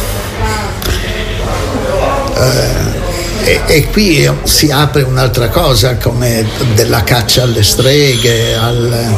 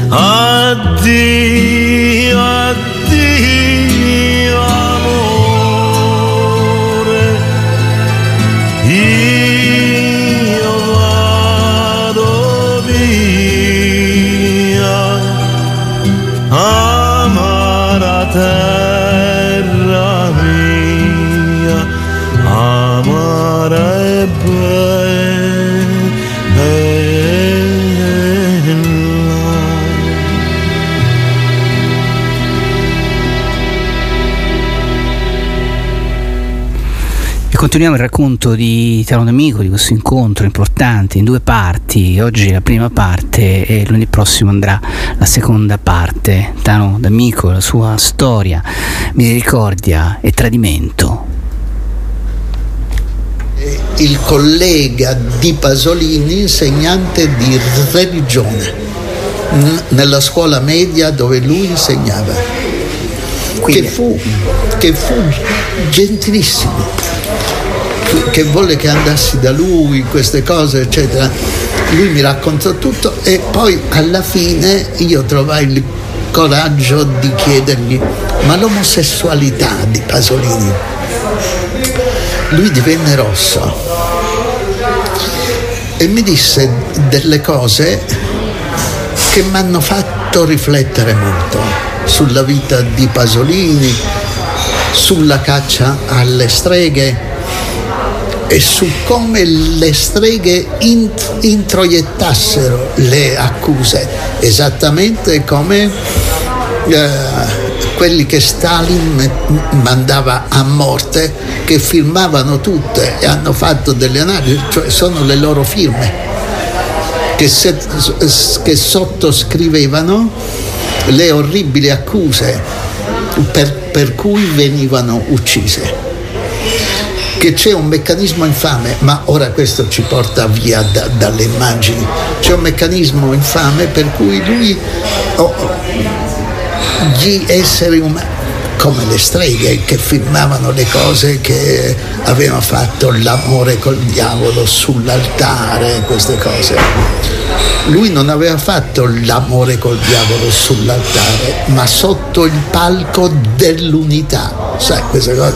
Tra il palco dell'unità e l'altare negli anni 40-50 non è che passi moltissimo. No, ma aveva anche portato il nudo dentro, dentro le moschee, giocando con la camera degli specchi e rischiando la morte.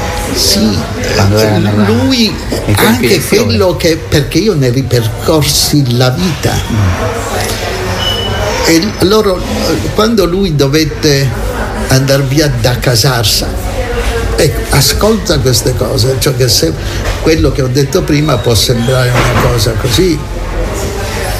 Allora quando io feci la, la faccia molto devo aver dimostrato, come dire, ma lo dicono tutti che è un omosessuale, lo dice anche lui, l'ha detto anche lui. Allora lui mi disse,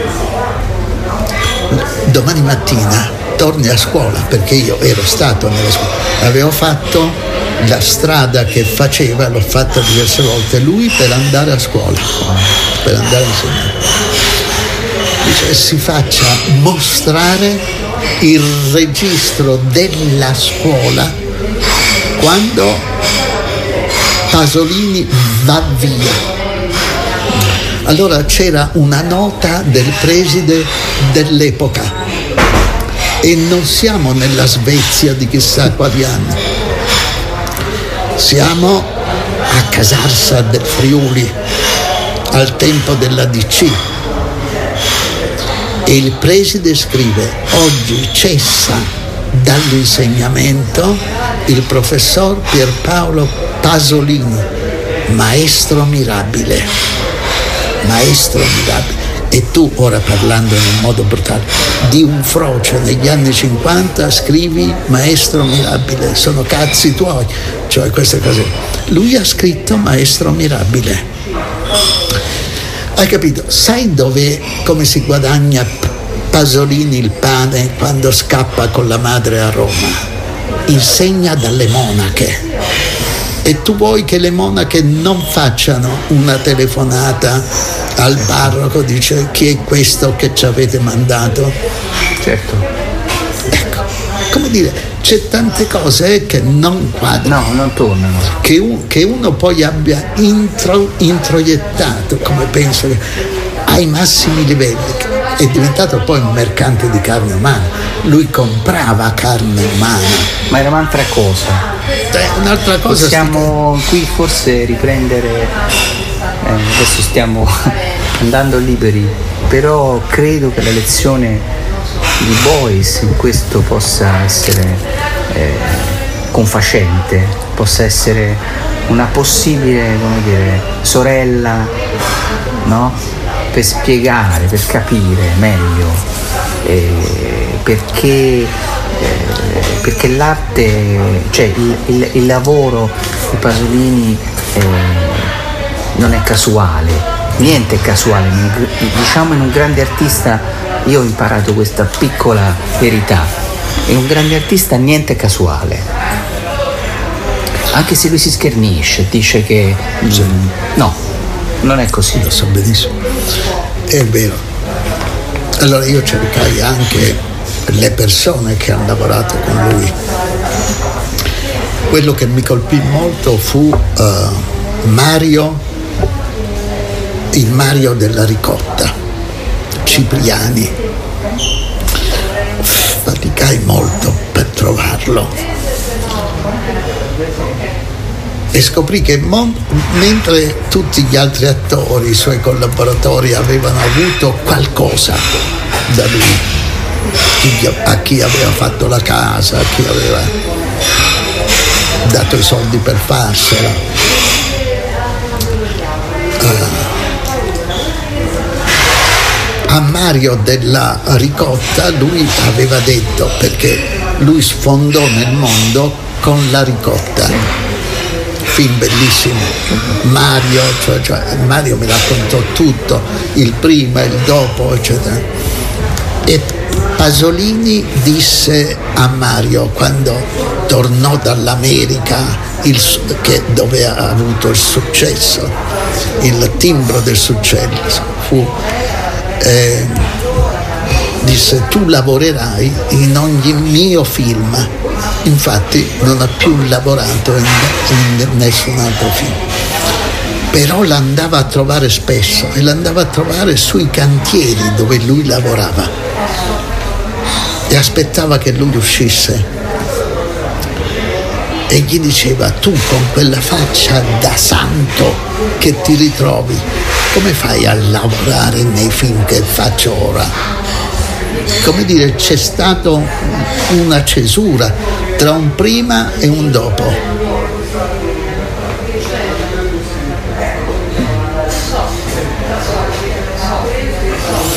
Io parlando con delle persone dicono ma ci sono delle sentenze a cui racconto questa cosa del suo collega di religione eh, dice ma esistono delle sentenze? Sono andato a vedere. Non c'è alcuna sentenza. Non c'è alcuna sentenza. C'è un rapporto dei carabinieri che dicono questa cosa che sembra quella, il diavolo che con la strega. Cioè che è stato sorpreso con un giovane sotto il palco dell'unità e i carabinieri che gli spiegano, ma lo mettono a verbale, che se lui ammette questa cosa è morta lì. Non lo so se, se non l'ammette invece si sarebbe dovuto fare un processo, un'indagine ulteriore, eccetera, e lui ammette questa cosa. Ma in questo quadro e allora, eh, hai capito? Eh, anche per questo, perché una vicina di casa mi disse no, lui era innamorato della cugina, cioè, sai queste cose, cioè, lasciano il tempo che trovano, però, Però per- però piste. esibendo la foto di lui con la cugina. Beh, tu ti, sei sempre, ti sei sempre messo, diciamo, alla, alla ricerca, cioè una, insomma, una profonda ricerca nel lavoro che fai. Poi capitano magari delle, chiamiamole coincidenze, dei colpi di culo, come può essere, ma non è così, come può essere l'incontro con Boyce, perché anche quello l'hai cercato, in fondo l'hai cercato. Indirettamente sì, ma manco sapevo chi fosse, No, sì, me ne ma- parlava Checco. Certo, però lì hai, come dire, lui, lui ha visto un, eh, ha visto l'unico possibile eh, amico a cui poter, no? Tramandare delle cose. Tramandare delle cose, raccontare in una... eh, ormai lui è una, considerato una Preciso, divinità. parlava italiano Benissimo, stupendamente. Stranissimo, stranissimo. E aveva sempre col suo, come dire, eh, gilet, sì. sempre. Non se lo toglieva mai quello. Ma e nemmeno Chissà- il cappello. Chissà perché, no, il cappello me l'hai spiegato, il gilet non l'ho mai capito. Questa è un'interpretazione mia. eh. No, beh, eh, l'hai spiegato dandomi, dicendomi che c'era stato un incidente, Sì, eccetera. sì. Però il gilet Era stato abbattuto. non lo capisco, è stato abbattuto. Il gilet non lo, non lo- non lo capisco, eh, non l'ho mai capito, è, è cu- è curioso. Ecco, questo non ho mai capito, finisce in qualche modo la, la prima parte della, di questa lunga intervista con, con, il grandissimo Tano D'Amico che Jonathan Giustini vi ha proposto per, per Non so rispondere, il programma appunto che da tanti anni va su Radio Elettrica. E mm, vorrei chiudere con un brano di un altro grandissimo artista che ci porta dentro un mondo unico e straordinario. Ricordarvi che la seconda parte della lunga intervista con Tano D'Amico andrà in onda lunedì prossimo, sempre alle ore 17. Restate sempre in collegamento o in onda o on air o come si dice, come dire, connessi con Radio Elettrica. Ciao, alla prossima.